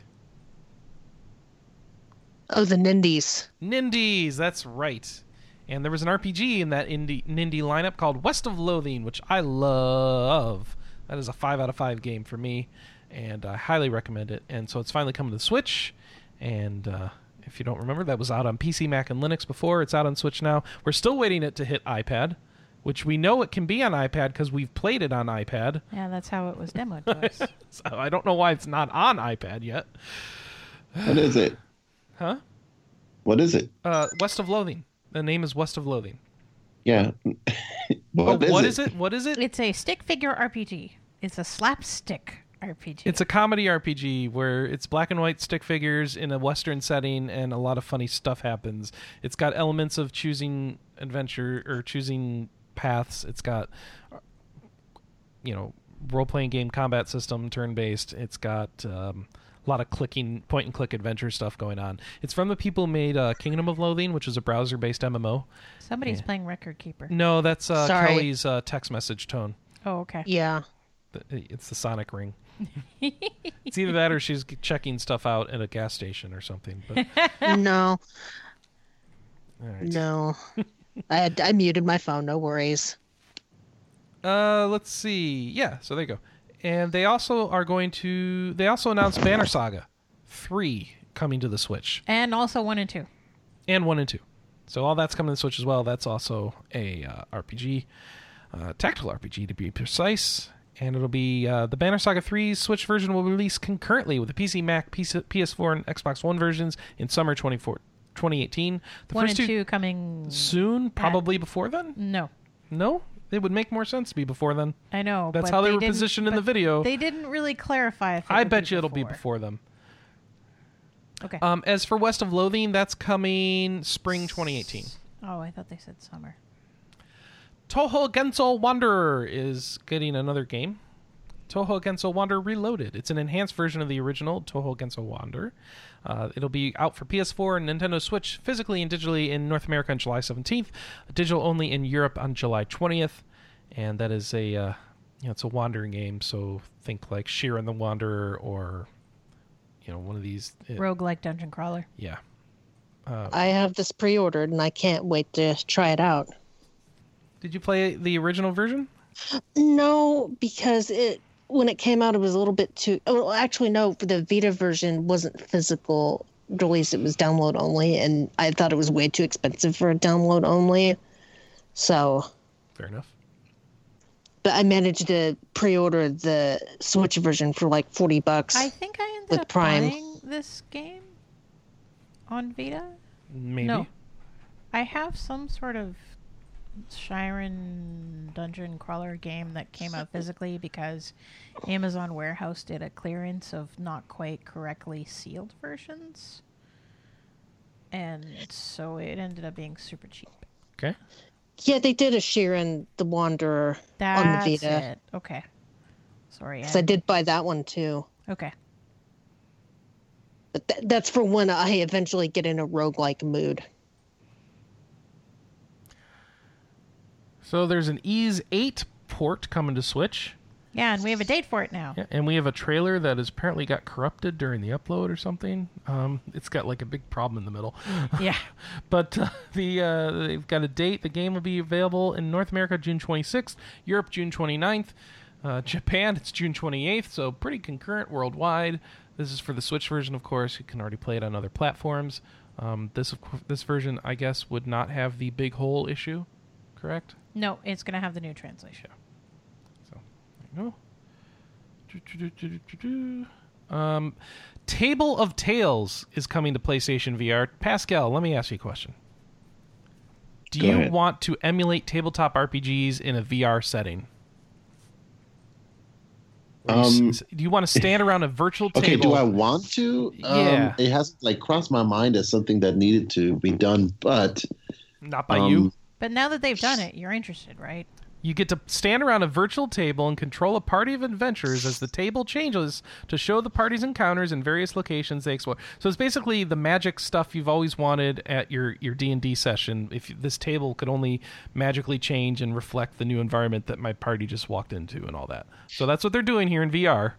Um, well, considering the issues with the with VR as far as movement goes, and how I don't know how I could translate that to an RPG, really, um, this seems like it could be a. I mean, it, and know, are you playing this by solution. yourself? Is this online? How are we getting these multiple VR play Hmm. uh, headsets together? Yeah, is that still part of your question for me? Because I don't know. I don't really know either. uh, it's But, being um, com- it's being targeted for quarter three 2018, and they've got an official blog where they're talking about it. You can check out at tinmangames.com. yeah. So Tin Man Games AU. has done a couple different um, D and D games. Ooh, illuminate us. Them. Yeah. So I mean, we played Warlock at Firetop Mountain at a PAX one year, and I really liked it. And I have it on my iPad, and I've kind of played it off and on, um, pretty much since. They've done a lot of games. I'm just scrolling through this thing. Warlock Firetop Mountain, Choices and Their Souls Were Eaten, Choices and the Sun Went Out, Warhammer 40k Legacy of Dorn, Herald of Oblivion. Yes, that's one title. Asra Awaken, Songs of the Mystics. I haven't heard of most of these, Anna. Uh, so, the complete sagas of Firewolf, Caverns of the Snow Witch, Blood Bones. Okay, I've only heard of the Warlock and Firetop Mountain thing because we had an appointment with that. Yep. Most of the other ones aren't RPGs, so Okay. not relevant to our interests. They do have the the game book adventure system that Warlock on Firetop Mountain is part of, right? So you can load other game books in there. I think so. Oh, whatever. Go check it out. uh, so I is this Yes, so it does look like this PSVR thing you're not the none of you are the are the dungeon master. It does seem tailored towards single player, and it looks like um you the player is going to have abilities uh, doled out via cards. So you'll have a it looks like a deck of card system where you draw cards that'll say what you can do this turn. Um, so check out some screenshots on their blog if you want. We got a link to it from our site. We got the uh, teaser trailer. You can check that out. See if you're into it. Um, it'll be a while before it's out. Um, Persona Five, uh, Persona Three, and Persona 5's dancing games got some character announcements this week. So we saw like pic- we saw videos of uh, Morgana dancing with a T-shirt that said "Bad Cat." Uh, we saw just a bunch of the you know the the gameplay being shown in a in a long video with a bunch of Japanese narration, and it looks like the games are getting a PSVR mode mode where you can walk around the character's room from place uh, from Persona Five. So, who's excited for Persona dancing games? Me. I'm mildly excited. Only mildly. Okay, did you not Well, like the I- last one? I didn't get a chance to play it. It kind of came out when I couldn't afford it. Okay. And I just wasn't really interested in a dancing game at the time. But um, Persona 5's dancing game kind of looks cool just because I like the more funky disco type music in that song Fair or in that Yep. game. In that game, yep. So I might give it a shot. All right. Fire Emblem Warriors is getting more DLC, or getting some DLC, I guess. So the upcoming Awakening pack is. Oh, I guess they already had DLC, huh? Yeah. So this is the Awakening pack now. Coming on March 28th, it's going to have three new characters: Owain, Tharja, and Olivia. Each character will feature new skills, support conversations, and history maps, one for each character. Completing these history maps can unlock new costumes, weapons, and armor break models for the um, armor break models for the awakening characters in the game. More info can be found on Nintendo's page. It's going to be nine dollars for the individual pack, or twenty five dollars as part of the overall DLC uh, season pass thing. So, Kelley, are you And into this, con- Fire this Emblem Warriors? concludes it, right? I don't know. Does it? I haven't been I following thought, it. I thought this was the last DLC No. for it. Kelley, have you been into the Fire Emblem Warriors? Yeah, I kind of set it aside to play through some other stuff because I was getting a little bit bored with the repetition on the history maps. That's right. You were you, But- you turned into a Musou fan. That's what we discovered with Yeah, you. because because like I really enjoyed what I played, and then saw how repetitive the history maps were, and was kind of like, okay, I need to kind of set this aside. So does this DLC look interesting to you or no? um, it does, but I did I did buy the season pass for that, so I might need, need to fire it up and check it out again. I just didn't anticipate going through the story mode that quickly in FE Warriors, but yeah, I mean, this stuff seems more useful if you had it during story mode, but maybe not. I don't know. Uh, Yeah. Hmm. So I don't know. Maybe when I get bored with other stuff from when I'm between games, I might pop in FE Warriors again and check it out. Spike Chunsoft had a big announcement over at GDC. They're bringing over some games that people didn't think would ever come over. uh, top in the list for me is a game called 428 uh, Shibuya Scramble. This is not an RPG, it's a visual novel adventure, but it's instead of being like an anime one, it is um, like Full motion live video. action. It is, yeah, live action, full motion video.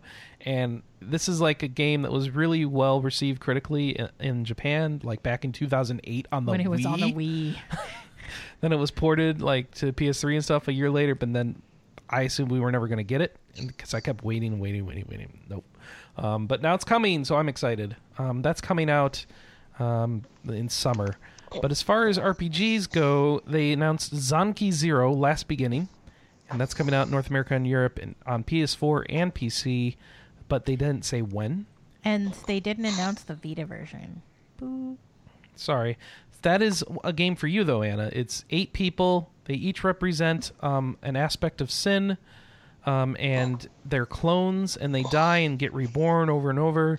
And it looks anime, so there'll probably be friendships and and I don't know what's going on. And it's a first-person dungeon crawl. Yep. So Anna's excited for that, Yes. but it's not on the Vita, so it might not matter. Hmm. Yeah. I guess I'll have to play it on PS4. Uh, it's a it's on the Vita in Japan. I know. That's why I said they didn't announce the Vita version, which makes me sad. They announced some other stuff. Uh, Steingate's Steins Gate Elite, which is a retelling of the first Steins Gate. I don't know if we cover Steins Gate. Do we cover Steins Gate? No, because it's a visual because it's a visual novel. Fire Wrestling Pro, Fire Pro Wrestling World, and Pixel Junk Monsters Two. Wait, really? Is that new? That's not new. It is new, but it's not being made by the Pixel Junk people. Oh, that's so confusing. I don't. I'll look that up later because I don't understand how that works. All right, and moving on. Uh, we got another story that has more plot details in Zanki Zero. If you want to read about that More plots. during that Nintendo Nindies thing, it was also announced that uh, from Dusk Till Ta- Casa Bonita, um, the new DLC. Oh, ugh, I'm so sorry, I messed this up. Has nothing to do with an Nindies thing. The the freaking Dusk Till Casa Bonita DLC straight up came out. Uh, they've got a trailer for it. You can get it now. PS4, PC, Xbox One, and of course, it's going to be available on the Switch version whenever that launches. Um, yeah. Oh, April 24th, apparently. So, and you get a new character in that. So Henrietta the Goth. Who's playing South Park? Anyone? No. I I really need to play those Did. games. Are you gonna I've go back? For both the, of them. You're gonna play back, play the DLC for it, Pascal? I don't think so. Really, um, as much as I like the South Park games, I feel like, I mean, how long do the RPGs take? Uh, Maybe maybe 30, 25, 30 hours or so. Um, that's a lot of South Park, and it you know you you play it in longer than than twenty minutes at a time, so it kind of gets a little stale. I think towards the end. Oh, so it's very much like the show. But the show is you know twenty minute increments. Oh, no. It, So, and I think for that reason, I may not. re- I I, I know I'm not that 20 like, minutes excited is to go usually back. enough for me for a year or two. Yeah, I can take it for more than that, but um, the game, yeah, it- they're fun, but I don't know. The the humor wears old a little. I want bit. an expansion that's all just more that Terrence and Philip tr- movie trailer stuff from the first game.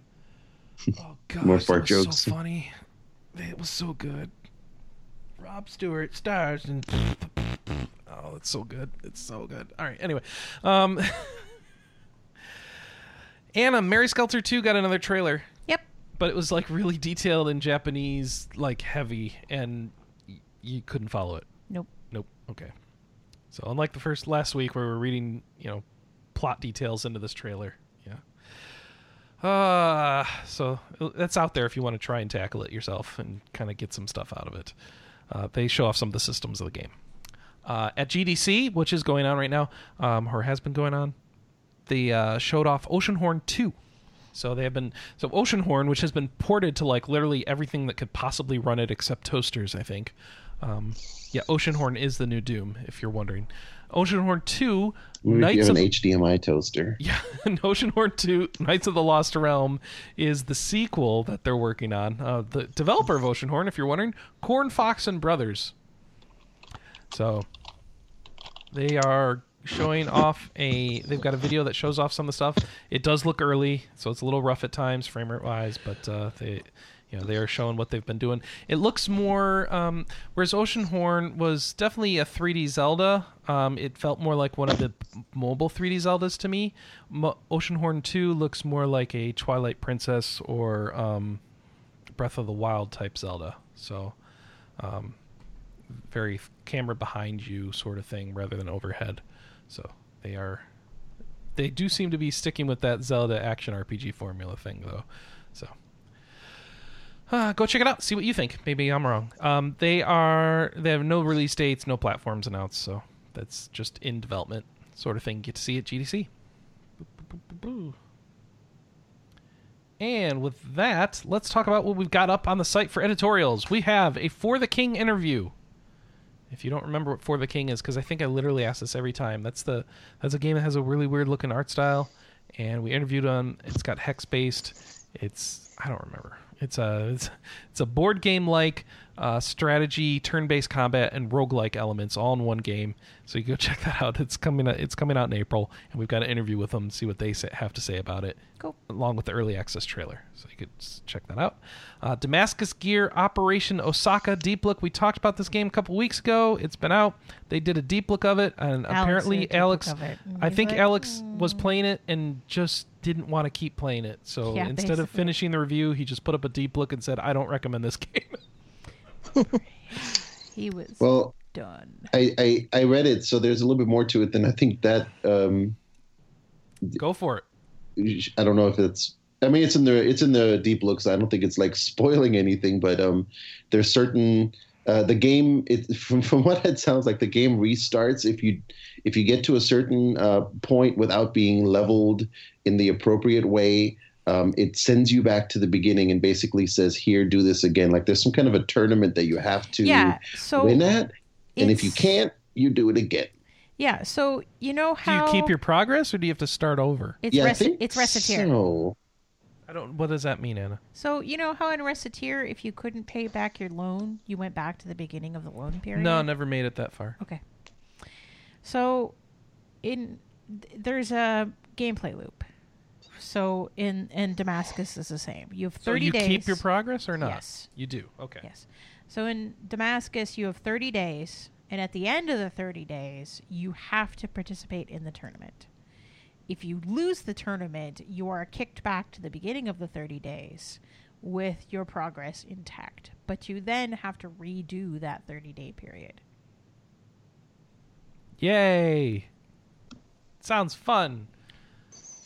This is from Arc System Works, the same people who put out that awesome, like Dragon Ball game, right? I can't keep any of this straight anymore. Yeah, yeah. Arc System Works does a lot of stuff. Yeah, In good and bad. yeah, they do good stuff. They do bad stuff. Oh right, Namco published that Dragon Ball game, so it's not on the Arc System Works site, is it? Okay. Oh, publishing deals. All right. Arc System Works also opened their own North American office, so now they do they. They can give us crappy games directly. yes. All right.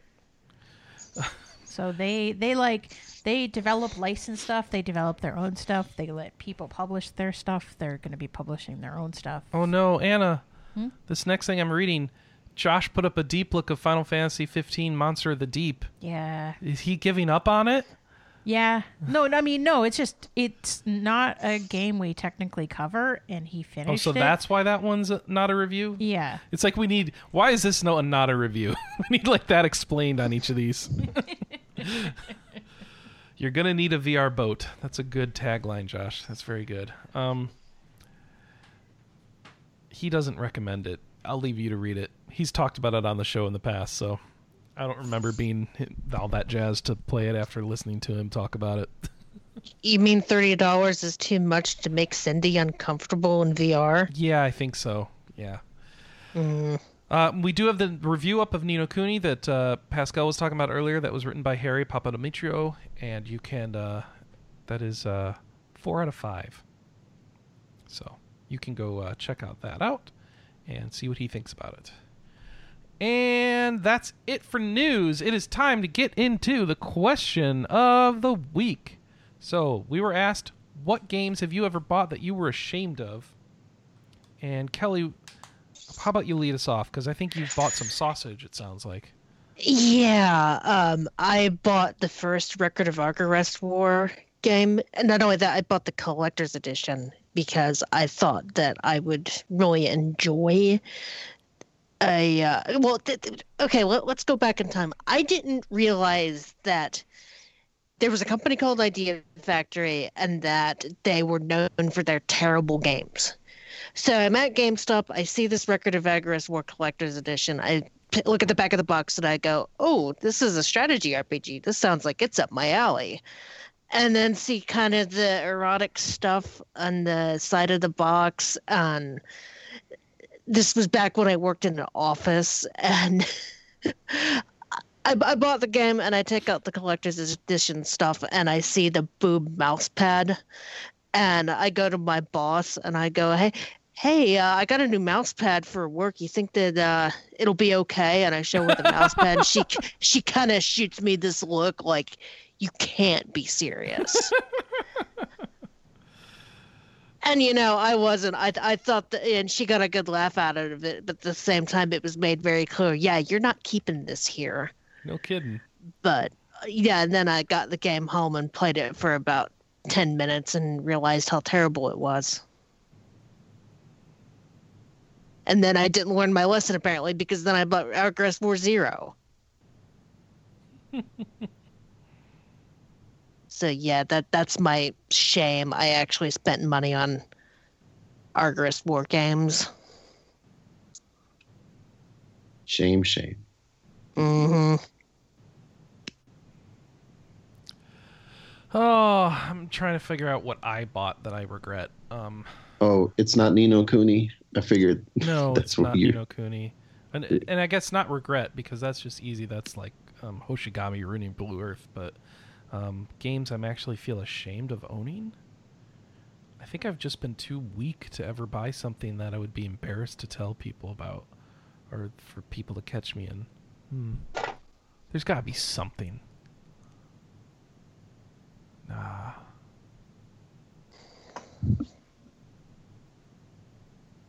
I'm just not thinking right. Well, go Hmm. buy um, go buy Monster of the Deep. Then you have one. No, but that wouldn't be like ashamed of. That's just a bad game, right? Well, you can be ashamed of having a bad game. Eh, that's not really the same. Is it? Eh, you think it is. I'm ashamed of having a bad game. Uh, I guess it depends on you know. There's bad and then there's bad. Like I can think of the the number one game I own that I would rather people don't know is um, because of its uh, because of lack of quality now. Um, is Alien is colonial, colonial if I could say it. I don't even want to say it. My mind will not let me uh, admit to it. Colonial Marines. Mm, yep. That's because I was I was going through like earlier while you know trying to think of it. I was going through what what games do I have, and I was looking over, and I think that one probably stands out as just being the most notorious for being super trash. Is it buggy and stuff? Um, yeah, I think it's it's full of bugs. It's um, uh, there's just there's I get like a lot of story that goes with the release. It was uh, it, it was not um, it was not up in any way to the standards that were shown. Like the gameplay videos and footage that was shown before release was was all um, what faked, I guess, or I don't know, whatever. There were features missing from it. It was buggy and uh, the AI was terrible. I don't know, just just all kinds of. There was a lot of um, a lot of people were very disappointed with uh, with Gearbox when when they released it, or maybe disappointed isn't the right word. Furious, yeah. So I actually got that as a. Uh, I didn't really purchase it per se. I got it. Um, I got into the PlayStation 3 pretty late because I was an Xbox person before that. Um, so it was already out by the time I got my PS3 and I got it as a uh, as a Christmas present, the PS3 uh, for my girlfriend. And the guy at the store when she bought it uh, threw in Colonial Marines for free.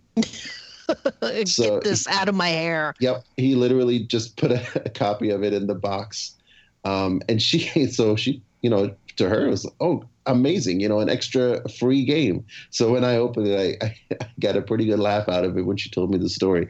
Yeah, he wasn't he wasn't really giving you a free game. He was trying to get rid of something that he no longer wanted. even even so far as he didn't want it at the store. They were giving it away. That's pretty it's a pretty bad game. But you're trying to think of something that's that's embarrassing for other reasons.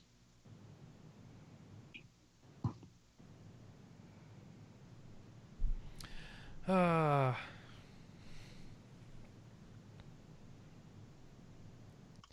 I got one of those too.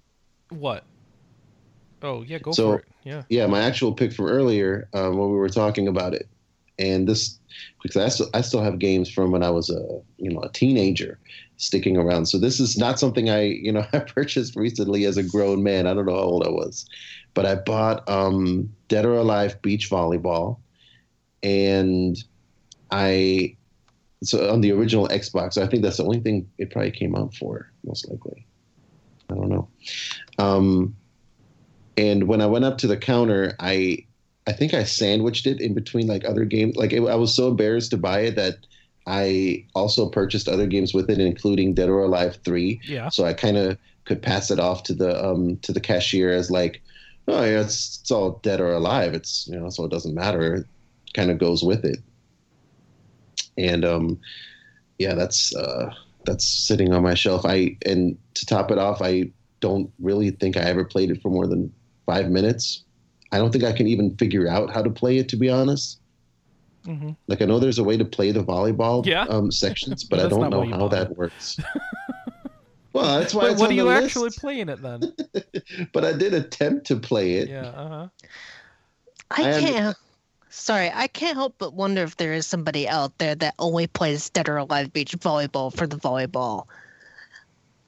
No, of course There's not that a isn't lot why I of good. bought it. There's not a lot of good vo- volleyball games, right? So but I couldn't. The, I so I guess you know the point is that on top of it all, I couldn't even like if I try to pass it off to somebody as, oh no, it's a volley. You know, I bought it because it's a fun volleyball game. I can't even figure out how to actually play the damn thing. uh, Yeah, Anna, isn't there But some sure, like um, nudie Tetris game you had me download at some point? Honey Pop? I don't know. I felt I, bad I like about that it that. starts. I deleted with, it, "Isn't whatever it was. game- I'm isn't blaming her for it, right? Yeah, I'm blaming her for it. That's how you can tell I'm ashamed about it, right? I just remember there being like this vaguely pornish Tetris game where you're fitting people together, and it sounded. I don't know why I would have that on my computer, but I don't have it on my computer anymore. Uh, so much for our clean rating. games you're so I'm, I'm looking through GameFAQs about um, games people are embarrassed to have on their their um, their steam accounts and a lot of people are making dumb jokes about like call of duty ghosts call of duty modern warfare 2 like come on guys See, that that is the benefit to being physical copy only is that you don't have to tell people about your shame games. yeah That being said, I, I do own a physical copy of the new Bubsy. oh no why To be fair, I put it on my Christmas list as a joke, and my mother bought it for me. oh poor lady I have yet to I have yet to put it in the PS4 just because I don't want to. i think that's that's a christmas gift you have to play it now Yeah, um, I thought about putting uh, playing it just to kind of pad the gap in between um, finishing Dragon Quest Heroes and Ni no Kuni, but then I was like, no, I really don't want to. Ooh, Ninja in our It- chat room says he's got a physical copy of Daikatana. Ouch. Oh, wow. Though, to, to be fair, I legitimately liked the first Bubsy game back in Oh, the yeah? day. Okay. It, it, I mean, it's just kind of a mediocre little platformer. I didn't think that it was Terabad or anything. It's just kind of a platformer. Anna, Uh huh. you've got some naughty games you bought, don't you? So the game that you were referring to is called Sextris. Oh no. And honestly, I don't remember where it came from. Mistiana or I found it many, many ma- moons ago, and I don't remember where we found it. It was. I'm sure I said this can't be, and I downloaded and said, game. "Oh no, it is." Yeah, and so we we gave it to you because we thought it would be hilarious, and you tried it. And the idea was is there are hu- humans, male and female, and they are in Tetris piece configurations, so line and um, L's and stuff like that. And if you fit together two of them in any position that could be construed as sexual, they bumped and grinded and then disappeared. Jeez. Oh my god, this is real Bum. humans. This isn't even anime. Oh, you've looked I it just up, have you? Yeah. I Yes. just Google image search. Yeah, don't do this. Yes. Don't don't look that. Don't look for this. S C In X fact, T R. delete this whole episode from your podcast, from your from your iPod. I mean, this goes with pickle talk from earlier. Mm. Not that sort of pickle. Anna, what was your game? Oh no. What did you find, Vaughn! Kelley? No, I'm I'm mad at my husband. He had to sextris, sextris in high school. Oh. Vaughn, you, you were the one my that was mad at me for wanting to program Pooptris. This, this- Kelley, you should totally program Pooptris. Start a I, Patreon I think, for that. I think the story Yeah. premise is that you were actually filming porn videos. Of course. And I bet there's sequels to this too. Yeah. So, anyways, games that I am ashamed of. Um, Criminal Girls. Criminal Girls. Oh, yeah. Punishments. Yeah, I- those games. I thought are you liked- re- I. It doesn't mean that I didn't enjoy playing them, and that I think the stories are fantastic, and that I think if you can get over the fact that these games are incredibly pervy, that they have some value to them. But it doesn't mean I'm any less ashamed of owning them. They're really pervy. Yeah, if I remember correctly, couldn't you not bring your Vita to church while you was playing them? Correct. And weren't people in your church seeing the achievements and giving you the side eye? No. Okay, I couldn't remember. But it was like Yeah. we we talk with someone uh, fairly regularly. Um, one of the people that was actually at our wedding party about the things that I game, and he saw that I was posting stuff about criminal girls on Twitter, and he like cornered me at church one week, and he's like, "Yeah, that game." I'm like, uh, "Let's not discuss it." I used to play all the uh, Leisure Suit Larry games back in in like my adolescence on the family computer, and so those are the kind. I always had to you know check over my shoulder, make sure nobody was coming because when if somebody does walk up, you know they're walking up at the most inappropriate moment. Yeah, I snuck a couple of those when I was a kid too.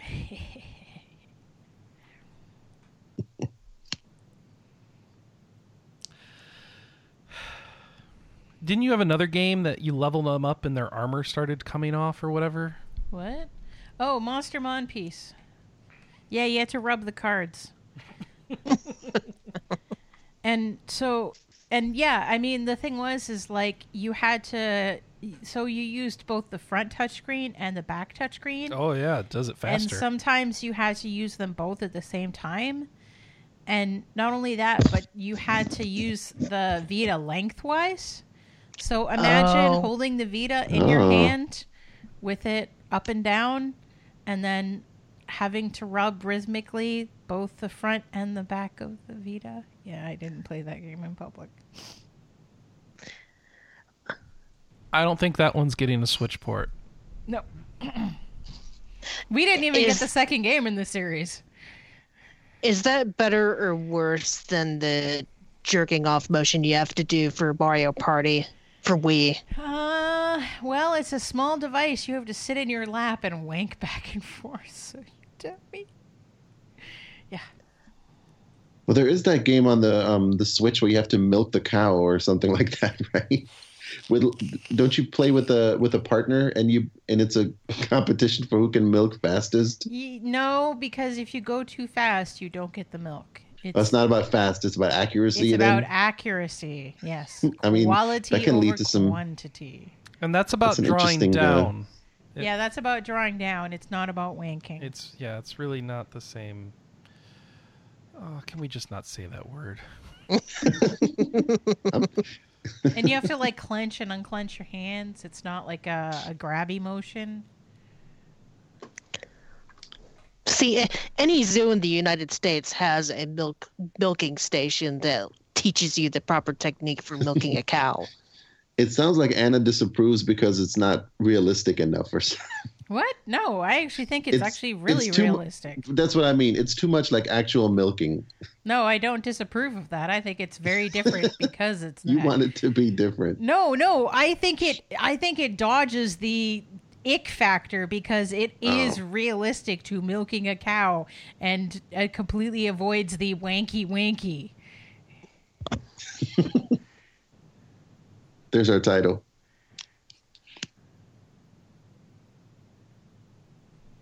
Wow, they straight up advertised this game in Japan by just throwing that mini game up uh on a commercial and then having the screen at the end that says, "This is the game coming soon." It's like uh, for Monster Monpiece. Um, like they were shameless about it. Yeah. Jeez.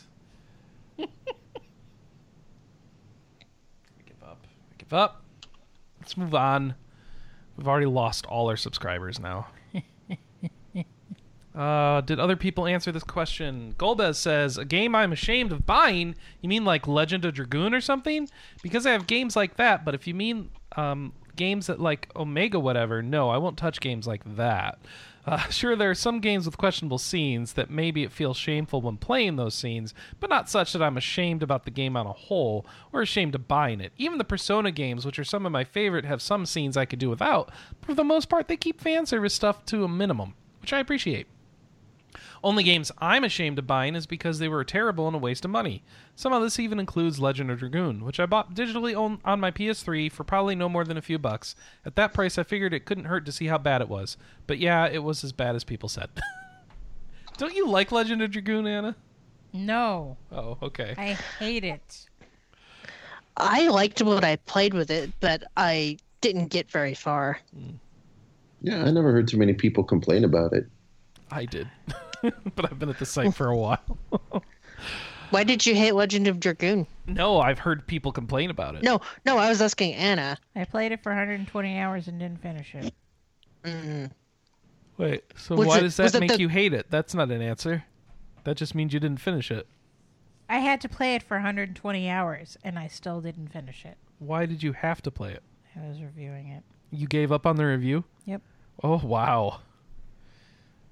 Was it the Parappa the Rapper gameplay? It was everything. You stuck with it for 120 hours though. Ugh. All right, Shaman on the forum says I tend to shy away from those games or getting them assigned to me because he reviews games. But Conception too. Anna, you played that one too. You're not as ashamed of Conception, are you? I literally shouted at you, not now, I am conceiving Yes. in a public location. Yeah, that was awkward. Uh, Victor said, question of the week. I'm ashamed of buying 3DS Kemco RPGs. Yeah, I can understand that. The JRPG equivalent of junk food. And I'm even more ashamed when I don't wait for them to go on sale for half price first.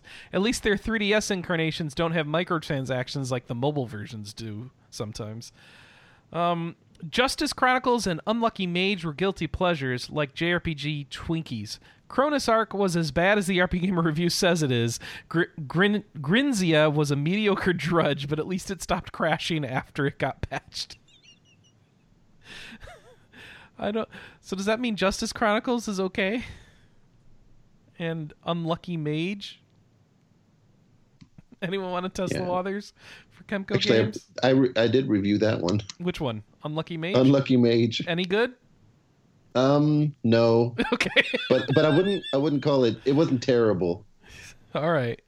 At best, mediocre. Yeah, on Nintendo Life, they gave each of those two games six out of ten, and so yeah, that those seem like that's what I think of as JRPG junk food. Like, eh, I need some JRPG stuff, and I got nothing. Which is surprising to me because the idea that I would ever be caught up on all the good JRPGs is just that'll never happen. Um, okay, we have some voicemails we're gonna play. So give me a second here.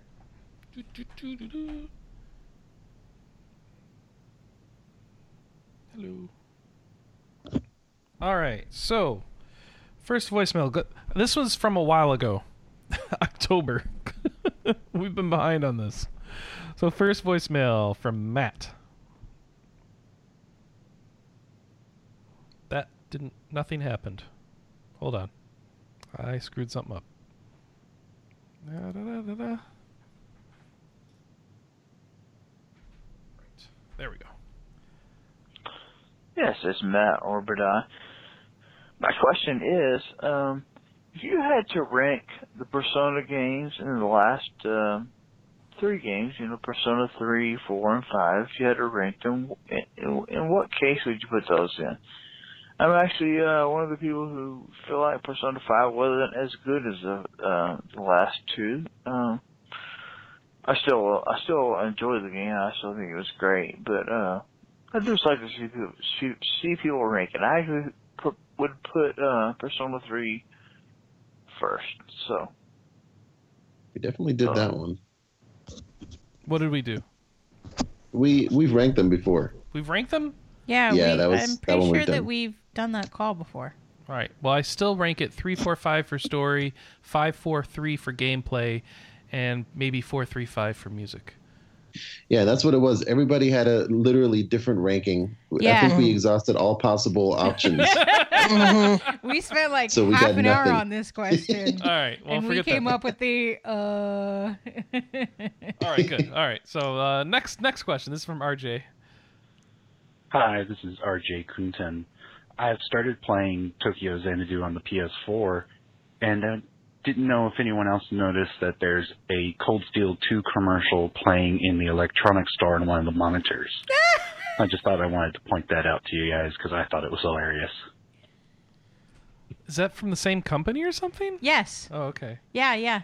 They're both Falcom games. In fact, Tokyo Xanadu is built on like the Cold Steel 2 engine. That's really cute. Yeah. All right. This one's from Matt. yeah, this is Matt uh, Badai. My uh, only question is, which do you think is a better series, Breath of Fire or the Saga series? That's all. Bye. Breath of Uh, Fire Bre- or Breath- what? Breath of Fire. Breath of Yeah. Fire Saga. or the Saga series? oh, Breath of Fire. Yeah, that's no competition there. I mean, among this group of people, yeah, we don't have the Saga fans on this podcast Well, usually. I do like Saga, but I understand that that's a series that is not for e- everybody at all. So when you say Saga, were you just talking about Saga Frontier one and two? Um, the entire Saga series, Romancing Saga, uh, the three Final Fantasy Legend Legends, games. Uh, now, what about um, Unlimited Saga? Is that Yep, Is that that's part of it? that. Yep. Any That- any ugh. big S, little A, big G, little A. Do you like Um, Unlimited Saga, Pascal, or hate it? Oh no! Oh no. Okay. It's Even- bad. even most even- Saga players. All don't right, like so Unlimited. Breath of Dragon um, five. Put that on my on my list of of uh, Uh, games you're embarrassed. There you of? go. Unlimited yes. Saga. Okay. So Breath of Dragon five versus the Saga series. Breath of Dragon Five. Yeah, you mean Dragon Quarter, Would you like to try that again? whatever it is, the Dragon Quarter one. Breath of Fire. Breath of Fire, Quarter? Dragon That- Breath of Fi- yeah, Breath of Dragon five. Breath of Fire five, Dragon Quarter, that one versus the Saga series. uh, Saga? Oh, really? Okay, Yeah, that's what I was I- wondering. Like, because that that one's a controversial one. Some people I- love Dragon Quarter. I hate it. I, I cannot play it. stand that game.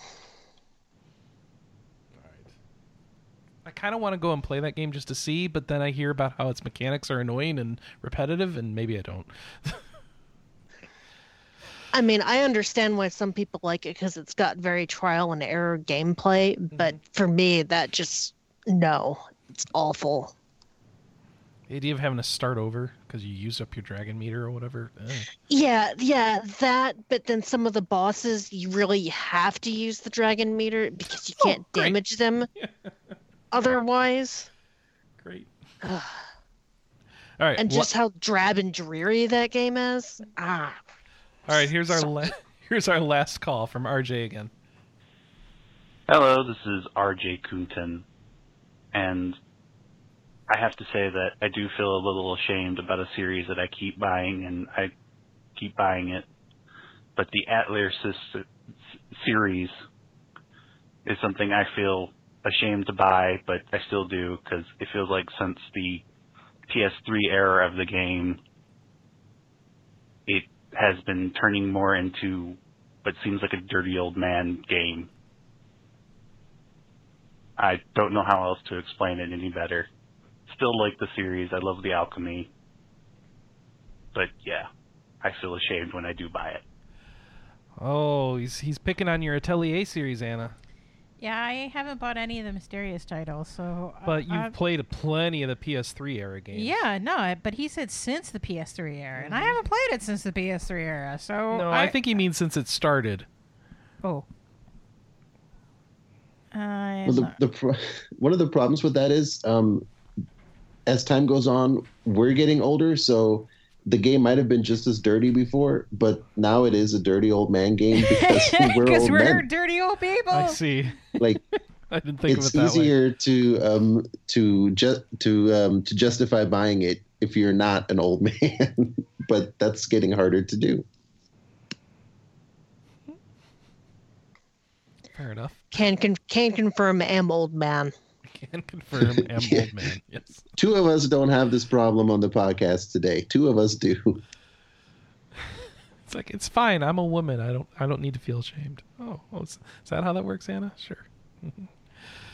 oh well. Let's see. I think that's it for calls. If you'd like to to to write it, we need two things. We need a question of the week, folks. So think of one while I go through this. If you want to answer our questions, podcast at rpgamer.com. You can call or text us at 608-729-4098. Or you can, um, you know, go to forums.rpgamer.com and leave a comment there in the show thread. Uh, of course, you can comment live, like people are, are doing in the in the chat room right now, at twitch.tv slash rpgamer while we record at 9 a.m. Pacific, noon Eastern. Do we have a question of the week, folks? How about inspired by us? Um, what game where a sequel has come out where you feel guilty for not having played the original? Ooh. Or if you, if you've played the sequel to a game but not the original and why?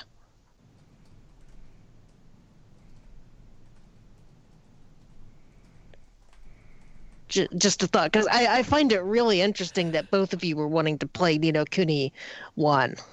Yeah, that's a good one. All right, answer that question. Podcast at rpgamer.com, 608-729-4098, or go to our forums. All right, new releases, folks. It's new release times. All right. We have, oh, we have an article on new releases. Hold on. This is new. This is new. Digital Store Weekly Roundup. Ooh, thank you, Alex. All right. Um, so this is stuff that came out some That's- last week. This is yeah. all last week. This is We all stuff covered that, it. yeah. Yeah, but you know sometimes it overlaps. All right, so never mind. We covered most of that. All right, so here's here's for this upcoming week: Atelier Lydie and Suelle, um, the Alchemist and the Mysterious Paintings. So The- this is the third mysterious title. all right, which is the series nobody seems to like. I'm sure somebody likes, but generally it doesn't seem to be as well received as the other Atelier games. Yeah, which is sad. Yeah, Anna's sad. About. Well, I'm not a dirty old man, so But you I- haven't I really tried it, Anna. say. You have them, don't you? Yeah, I so I played the first one and I just I am so lost about what I should be doing. I should see if there's a guide out for it yet. I bet you there is by now. What is Yeah, it I called think- again? I the first one is it still Lydie and Suelle, or is it different? What? Lighting Swell's the third one. Yeah, I don't know what the thir- first one's going to be called. Yeah, th- me and you played. I think it was Atelier Firis. That's the um, second when it- one. Oh, the the okay, the one before that. Then I think it was Atelier Marie. No, that's a really old one. Okay, I'm I'm confused. But me and you played that, and I think we were both dealing with the fact that the game was so new that a lot of the stuff hadn't been figured out yet. Sophie. Sophie. Sophie, thank you. I knew it was all some figured out generic the same girls time. game. Thank you, Google. Nope, no facts. Still, nobody cares. Oh, wow. Um, hey, but there are FAQs for Firis. So I'm wondering if it might be worth it to jump. Jump ship. Yeah. To jump directly. You should check the boards Firis. on the first one to see if everyone's like, ugh. Just go to the second one. Um, that's a good question, and I should check Firis to see if they say the same thing. All right. Uh, Yeah. Other new. Oh, go ahead. No, p- part of the problem was that because Sophie didn't have a time limit, it felt like th- there was almost too much to do. that's my problem. Is is I have no direction. I don't understand what I should be doing. Do it Yeah. all. Just work through it. But I don't. I don't understand what I should be doing. Just do one thing. Just pick something, for, I focus do, on it, and then do the I do one. it, and then I'm like, I don't, I, I can't, I don't understand if I'm making any progress. Oh. Yeah, that that's having the time limit kind of forced you to narrow your focus into one particular thing, and because um, Sophie didn't have a time limit, it's like you felt like you felt very overwhelmed very quickly. I mean, do you have something to turn in or no? No, Hmm. So then just make your character stronger and forget the rest. but I don't know how to make my character stronger. Oh. Yeah. All right.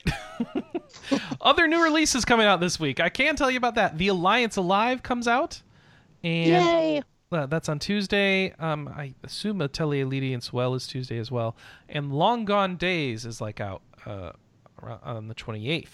Um, that is from that is a PC Mac Linux role playing game that uh, I don't know much about, but it is a role playing game, so I thought I'd let you know, and you'd want to go look up more on that one. But that's all I got for RPGs out this week, and it, uh, as far as Long Gone Days, I'm being told from the from the Googles, a 2D modern day character driven RPG that combines elements from visual novels, shooters, and dystopian fiction. There you go. Sounds like an indie game. All right. That's what we got for this week. I want to know what you're all going to be playing. Pascal, you first. Oh, uh, I wasn't even ready. Um, Alliance Alive. Um, yeah, oh my gosh, come back to me. Okay. Uh, Kelley. I was unprepared. Uh, Ni no Kuni 2 and Alliance Alive. Okay. Anna Marie. Detective Pikachu. Pika. Oh, give me that. Give me that that amiibo. It's in the living room. Oh, we were supposed to show it on the stream. Sorry. Um, it's huge, guys. That amiibo for It's Detective so Pikachu is big. giant. It's like cat sized. Oh, not quite, but it's big. It just feels massive. They really should have gotten Danny DeVito. All right. Anyway, um, the uh, I'm gonna play Ni no Kuni one, and then hopefully Ni no Kuni two. So we'll see how that goes, and maybe some more pickle hunting. I will be Hmm. curious to see how fast you can get through Ni no Kuni. Yeah, I need to finish that. I gotta push hard. Um, I was um, getting notes from a speed run, and the speed run can be done in six and a half hours, and they're not glitching to get through it. So if you know how to manipulate the boss battles, you don't need to spend any of the time doing the errands and, and leveling familiars. I don't know that I Huh. want to do it like that quite. and I've already put in more hours, way more than six hours. So um, I got to figure out my happy medium. Uh, I might play some Ni no Kuni if I can be bothered to uh, swap out the PlayStation. Um, oh, also, I forgot to mention, I, I will be. I'm still. I just picked up um, Legend of Heroes, the Trails in the Sky. I think Oh, I get okay. confused Yep. between Cold Steel, but I think it's Sky. So I'm going to be playing some of that. There you go. Trails in the sky. Join that train. Become one of one of I'd say one of us, but I haven't played them yet either. So So good. uh, and I think that's it, right? Or Pascal, did you pick? Yeah, you did. You just said. All right. So I think we're good. We're good. We're good. That's the show. Thanks everybody for watching. We'll be back next uh next week, 9 a.m. Pacific, noon Eastern, right? Um, MGC is coming up soon, so I keep wondering when that is, but it is not next like three weekend. weeks. Okay, cool. So And actually, it's a month. Oh, a whole month. All right. Cool. Well, we'll see you. The, we'll see you next week. Bye, Bye-bye. everybody. Bye bye. Okay, bye.